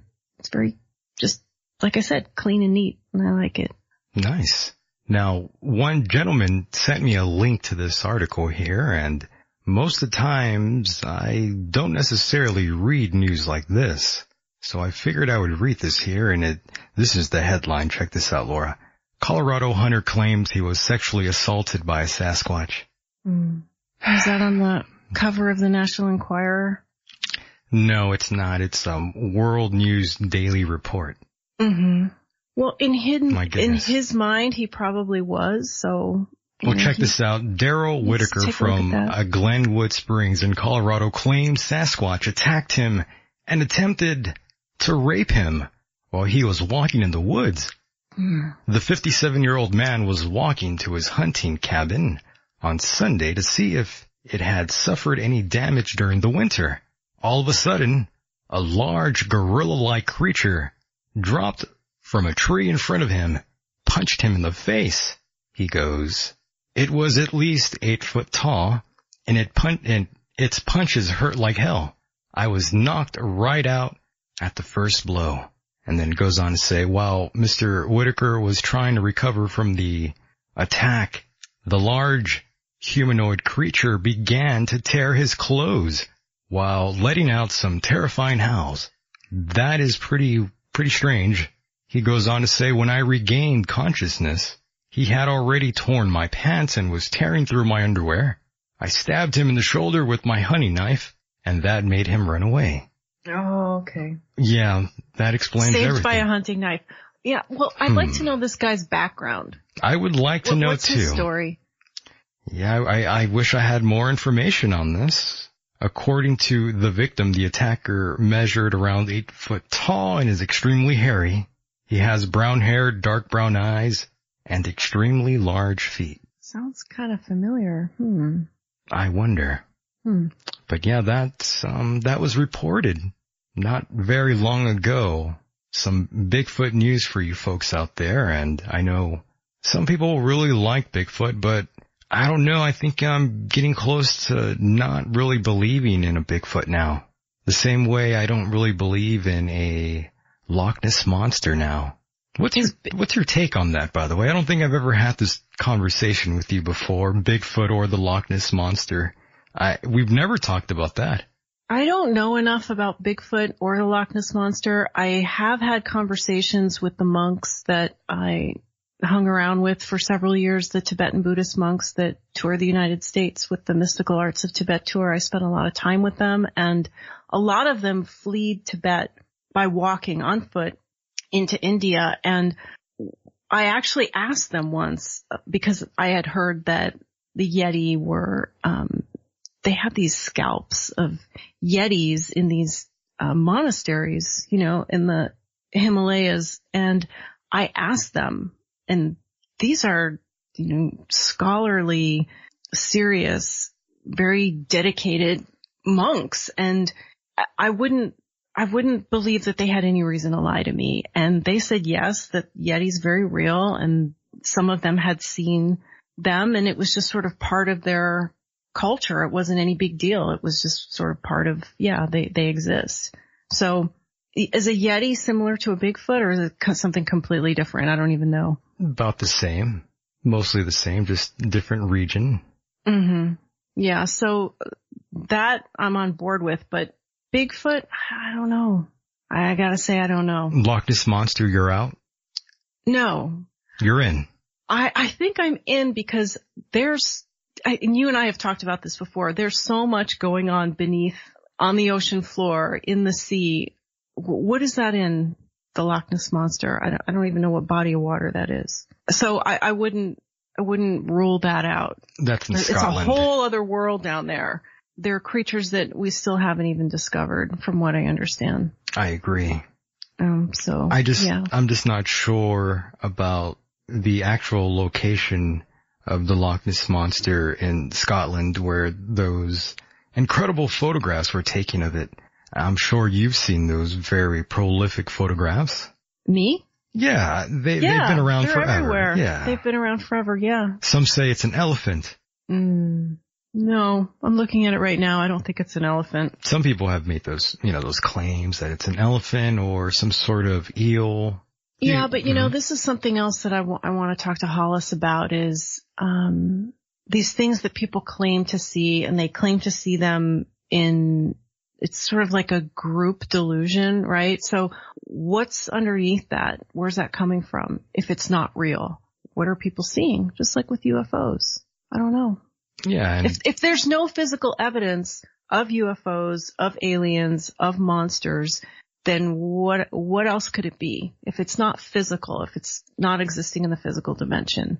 Right. And by the way, I, I know you were listening to the earlier part of this program when I had mentioned um, people have been making claims of having these sexual encounters with aliens. And, you know, stories of gods and uh, demons and fairies and angels, all, all these sort of myths or uh, some people don't think these are myths. Some people think these are actual entities and you, know, we've heard these stories of gods coming down to earth and mating with, with women, uh, to, to do this or that or the other. And of course, there are those out there who have claimed to have made love to an alien like that Simon Parkes guy. And, uh, another, another name I always mention is, um, Pamela Stonebrooke, another, another woman, a professional jazz singer who claims to had a number of erotic encounters with a shape-shifting alien reptile. Um, what exactly do you think is going on there? I have no idea, and I would love to know because Me too. I What what's going on with listening these to people? the same to the same shows and interviews that you did. You know, listening to these people talk to Art Bell, and I, I don't I don't know. It's interesting, it's fascinating, but I don't know what's going on. I'm with you. Yeah, I don't know that we're ever going to get to the bottom of it. I don't know if it's an individual thing that It needs just seems to like there's so many stories uh, of people having these sexual encounters with extraterrestrials. It's it's quite it's quite crazy. Mhm. In their minds, it's probably happening. Again, is there evidence? I I don't know. I don't know. What, what sort of evidence do they have? there's different stories. Um, I believe some have claimed to have gotten pregnant and then of course they lose the child remarkably. Hmm. I'm sure you've heard of, of Uh, yeah, there's a lot of those stories Yeah. out there. So it's all really strange, right? no, but again, like you were saying with Michael Horn is, and you know, you and I experience this at conferences. Are we really hearing anything new? Well, that's the thing. We're, we're not. Th- these stories get rehashed, but where are the conclusions? And I mean, and are, are the experiences changing, or people seem to be having the same experiences? I'm not hearing any new stories. I haven't heard a new story in a long time and that's why I brought up the fact to Michael that we don't exactly hear of anything new at all. Mm. That's why I said, what did you learn at the conference? And of course he said absolutely nothing. In other words. Yeah. So that's why I just, I don't see why anybody would pay such, uh, such, such a great sum of money to do certain things with, with these people. What do you mean? Uh, well, for example, Greer, I We're believe gonna go he, to Greer. I, I, I gotta say, I, I do give the guy some credit. He does have credibility. I've listened to lots of interviews with him, with him and he again, like I was saying about the monks, he, I, I just don't see why he would have any reason to make this up. He is you don't remember when he brought up the little alien body? I, I do. I remember that. Well, that was bullshit. Well, how do you know that was bullshit? It looked, it looked so fake. Right, I know, but we can't just go by what it looked like. We have to go by once again the evidence. And so, from well, what I I, haven't remember, physically seen it. there- I haven't physically seen it myself, but I, I just, I think it's nonsense. Well, it was examined and it was, it was shown to have human DNA and something else. And this something else was not known. Where is that at, by the way? Is that somewhere listed? I'd like to see that. The Attica, I don't know how to pronounce it. It starts with an A. Um, I think that I heard him talk about this on The Unexplained with Howard Hughes. And it was in his movie called Sirius. That's what that movie was all about. Again, nothing new. The same old bullshit that we hear time and time again. He Yeah, we don't know featured what it Paul is. Hellyer, which I brought on before here, and it was nothing new. It was the same stuff that we always hear. yeah. I don't exactly, I don't get it. Oh, yeah. Why? It's like we're not getting anywhere. Well, we're not. That's why And people keep giving this guy money, and I think it's ridiculous. Why keep supporting this when you could find all the information that he knows himself? You can find all of that online. Well, Why keep wasting money? Movie, The new movie is what I was just telling you about. the, the new movie. It's the same information, But the new movie, I haven't seen it, but same I old shit. I'm telling heard you. him talk about it on on um Jimmy Church.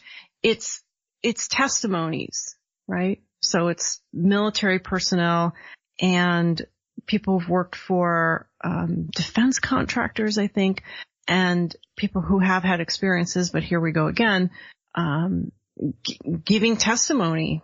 So I don't know. I, I- don't I see don't this know. credibility. I don't see it. I don't see it I at all. I don't know if there's anything new there, but Zero um, credibility in my opinion. so I still, I still want to go to Roswell this year. It's the 70th anniversary. Um, Oh yeah, Norio actually invited me out there. okay. So Love him. yeah, I, I, I'd like to go to Roswell once in my life. I've never been there as many I think times. everybody wants to go out there. Oh, yeah, as many times as I've been to New Mexico, I've never been to Roswell. It's way the hell out there. It's Yeah. three hours from any major airport. It's pretty far. Yeah, but um, there's a whole lineup of speakers there. Are some of the people that you've interviewed, um, I wonder if Norio will be out there, but he's kind of someone who doesn't like the whole conference thing either. mhm. He's not about that life. yeah, and I get it. Um, me too. Me too. I totally get it. So Donald Schmitt, he's going to be talking there. You interviewed him, right? Mm-hmm. And That of course. Linda, because she's everywhere. Right. Linda Moulton She's gonna be there. Yeah.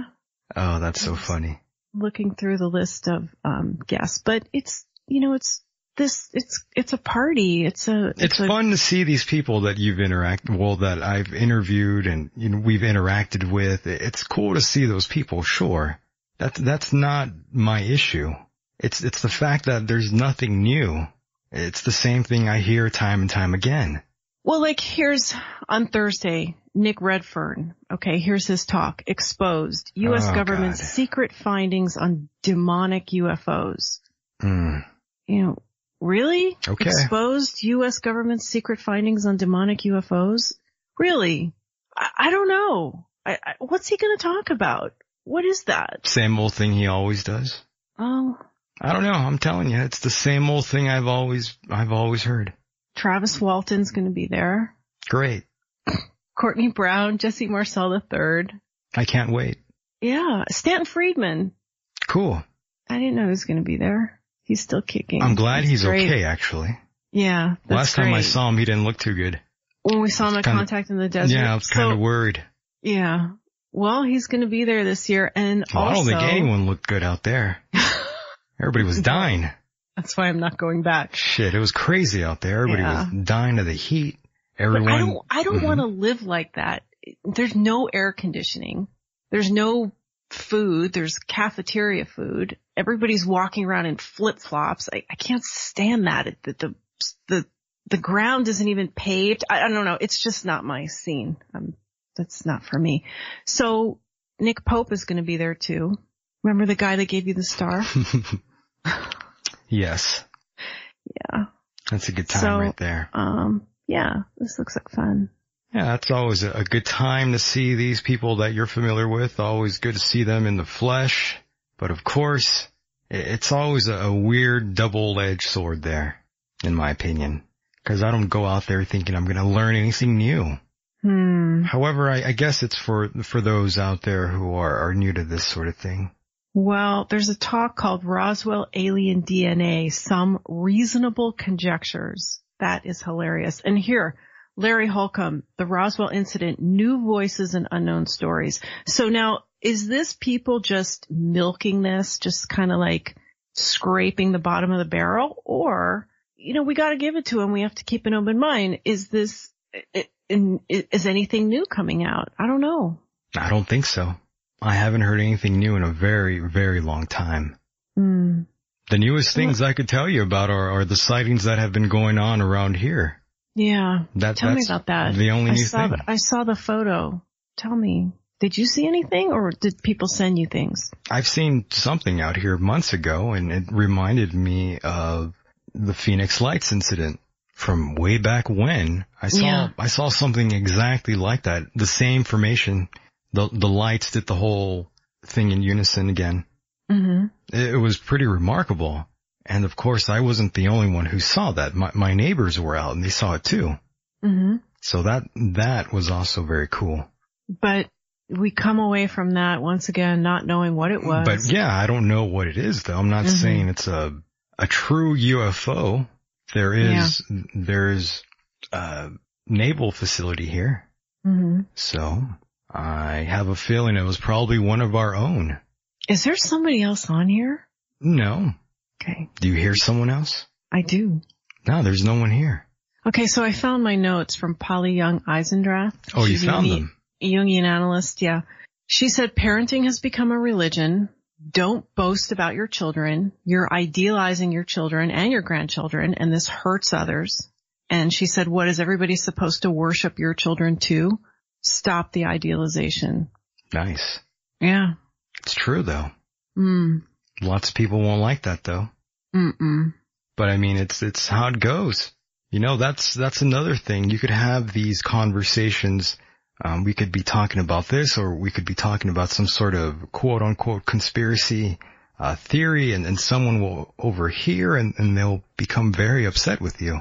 Well, you know, too, it's crying babies on airplanes. I, I get it that babies have to fly, but I'm sorry, but is there anywhere that's just adults only anymore?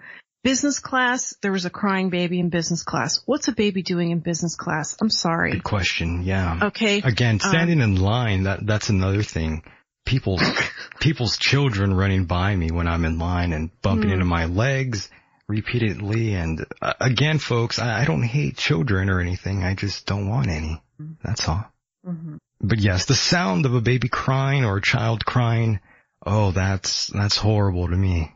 On a nine hour plane ride. And that. then things like, you know, like the executive lounge in, in the, in hotels. Mm, mhm. They let kids in there. And then yes. I think I had texted you once I was at Starbucks and we have to get to Starbucks too. Um, there was a kid just sitting Yeah, on the we'll- floor in the, we'll in the middle of with- Starbucks. We'll close up with the Starbucks talk. Oh God. Yeah, so as Yeah. you know, as you know very well, Starbucks introduced a very popular drink for a very short time and now people are, are trying to sue here and there. Oh yes, Starbucks with their unicorn frappe. The Wha- Frappuccino. What's going on there?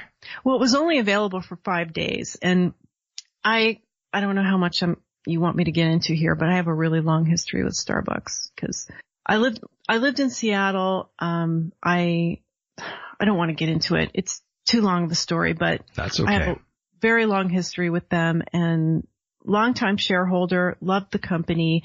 They completely changed. They used to be this cool, hip coffee house, you know, with great coffee and now it's fucking unicorn frappuccino, you know, made with mango syrup and white chocolate mocha sauce and pink powder and sour blue powder and fairy dust with, you know, 400 calories and Right. 60 grams of sugar and it's like That's for all the cardiomyopathy victims out there there. there's something I had yeah, used to see Oh, online. by the way, by the way, by the way, by the way. I forgot to tell you. I see those diabolical cardiomyopathy victims all the time at Starbucks ordering these drinks that they shouldn't be drinking. Why is that? Well, there's a new one now, but I used to see something online that said, this is why you're fat. Well, there you go. Okay, this is why you're fat. And the new one, here it is. It's called the Midnight Mint Mocha Frappuccino. And on May the 4th, they were calling it the dark side Frappuccino. But here's my gripe, okay, is the whining, bitching, moaning and complaining by the baristas because they're so labor intensive. What a bunch of babies. Do your goddamn job. This is your job. Make these drinks. So there is, I just found out about this. They take to Twitter to complain about how much work it is. Typical.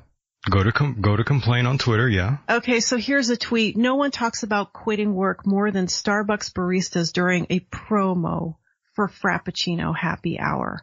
Yeah. Uh, unbelievable. I can't believe this. And also, Oh my. uh, happy hour, prepare to die. So there's one going on right Happy now. I think hour. it ends tomorrow. Frappuccino happy hour is half price. I didn't even know that existed. Yeah, it's it's to get people coming in in the afternoon because I think most of Starbucks business is in the morning and they're selling coffee and in the Mhm. afternoon, yeah, they they have this um but it's just a promotion. It's half price and um so some of the- I'm just looking at this article in Business Insider. It's it pulled some of these tweets. One of them says Starbucks is trying to kill its partners, which Starbucks calls their employees partners. First the unicorn frappuccino and then frappuccino happy hour around the corner. Do you want everyone to die? Oh Are you wow. fucking kidding me? You don't know how good you have it. You get to to work in an air conditioned store. You get all kinds of benefits and I think they they even one of the Star, Starbucks benefits is free college tuition. Mm. Okay. And great medical benefits and you're complaining because you have to make several frappuccinos at a time. Bunch of babies. Yeah, it's true. But, um, Lots of complaining going on, yeah. yeah, I just think that it's totally irresponsible of these people. It really is. what they're doing, um, 410 calories, 62 grams of carbohydrates, 59 grams of sugars, 45 grams of cholesterol and 16 grams of fat. And that's not even in the large or the venti. That's just a grande unicorn frappuccino. That's kind of insane. Yeah. That's a lot of sugar. So, but what it did was it got people talking. Look, we're talking about it. It, um, generated Mass Mhm. revenue. Well, yeah, but aside from that, um, it was like very popular on Instagram. So there were, it said in the five days there were 180,000 Instagram photos of the Frappuccino. It inspired hair color, nail polish, marriage proposals. Marriage proposals. Yeah, people were Really? writing it on the cup. Oh God. Um, also Wow. people an- announcing the sex of their baby. That's mad corny, by the way. yeah. Ooh. Here's another, here's another tweet by a barista. We ran We ran out of all our ingredients for the unicorn frappuccino and my manager took down the sign and I wept for joy. And here's another one. I love telling people we are out of the unicorn frappuccino. Are you kidding me? Wow. I, I don't know. As, as a shareholder, I am offended, Shouldn't they be fired for doing that? appalled. I would. I would fire them too. Ridiculous. So we are coming to a close here, but I do want to mention one of the uh, biggest unpopular things to say is how you really feel about people in your life that you don't like. Now, I, I don't have very many enemies in my life. However, there are a few. I have drawn a line in the sand and have sat back and watched the diabolic, those, um, diabolical diabetics out there have crossed it many, many times. And one of my new life goals is to outlive those folks out there so I could dance over their graves once they pass and eventually talk about them so I don't get sued. I'm waiting. Oh yes. That is one of my new lifelong goals. For those who are saying that's cold blooded, well, perhaps. However, I'm not like many of you out there. I'm a real person, very real, unlike most of you probably listening at home. Also, why should anyone pretend to be sad when someone passes that was a piece of shit? Difference between me and you out there listening is that I'm a hundred percent real. I am what you cannot control, and that scares most people to death. You've got the right to be offended And no, I'm not sorry. And I that was for that. that was my final word about that. This has been another very, very popular segment of the unpopular opinion hour. And that's what I want to say. That's what I appreciate about you, Michael, is that um, you don't try to hide it. You think it, you feel it, you say it, you own it. You own it. I say what I mean and I mean what I say. Yeah, you own it. I have to. So next time we'll talk about the top 10 reasons why Starbucks gets sued. No problem. We could do that. And I do want to thank you very, very much for being here with me. It's always an honor and a pleasure to share the air with you, Laura. Thanks for having me. For sure. Uh, go ahead and plug your website and um, the oh show God, coming no. up. Oh no. No, I don't have anything to plug except that uh, we're interviewing James Hollis next week. James Hollis is probably the biggest, most well-known Jungian analyst in the world, and um, I've met him on several occasions. I've attended some of his lectures. I have about I don't know ten or twelve of his books, and he's brilliant. So I'm going to talk to him about a lot of things, like you know you've inspired me to do um, things that are not popular, Right. like not not having kids and yeah. um, saying how you feel and not being sorry about it. You shouldn't feel sorry about it at all. People out there are not experiencing life through your eyes. So we're we're re- oh god, did you hear that? Sorry, I sure We're- did, but that's okay. Um, oh Jesus, I'm sorry. It adds so to the realness. We're we're recording that on Wednesday, May 4th, May 17th, and um and that'll be available at speakingofjung.com. Very cool. Once again, Thanks. thank you so much for being here and we'll do it again. Thanks, Michael. All right. Take care, Laura. You too. Bye-bye. Bye. And that was Laura, ladies and gentlemen. Once again, if you have any funny impersonations of myself or listeners out there, please feel free to send those in. You could either send that in at michaelandofdays at gmail.com or simply michael at michaeldecon.com. If you have any complaints, go ahead and email the man running the program himself. I'm sure I'll fix something if you want. Keep your eyes on the stars and your feet on the ground, folks. And with that said, the world is a mysterious place and life itself is a mystery. Until next time, good night everybody. Right in the hardest heart out. I'm not that way. I'm a Christian. drop out of college, drop out of graduate school, drop out of uh, You mentioned the Illuminati, and we won't go into who's behind them, but the Illuminati certainly is, part of the whole thing. The, top members of the Illuminati are worshippers of I could tell that all the mainstream media outlets were giving me like bullshit. Like you can just see it. It's clear I never want him here, Randy, because got Air Force One. It's crazy. I had no idea this shit existed before 726. Oh, Granny. I like Granny. I'm gonna keep it real. A lot of good content, a lot of a lot of cool topic. You know, I, I feel you know fortunate to have an opportunity to speak to you guys tonight. You guys are you guys are really big. Yeah, Mr. Rusev. That son of a bitch. I do not like that man. It's, it's the simplest shit. You go in there, you see, oh well, I, I never about it. Well, you know, you don't. I'll bring you my comfortable. Yeah, you didn't know. Just for what it's worth, I want to put in my two cents to tell you both that you have one of the most incredibly well-rounded shows. Um, other men. I'm 22 years old, still a virgin. Guess what, motherfuckers?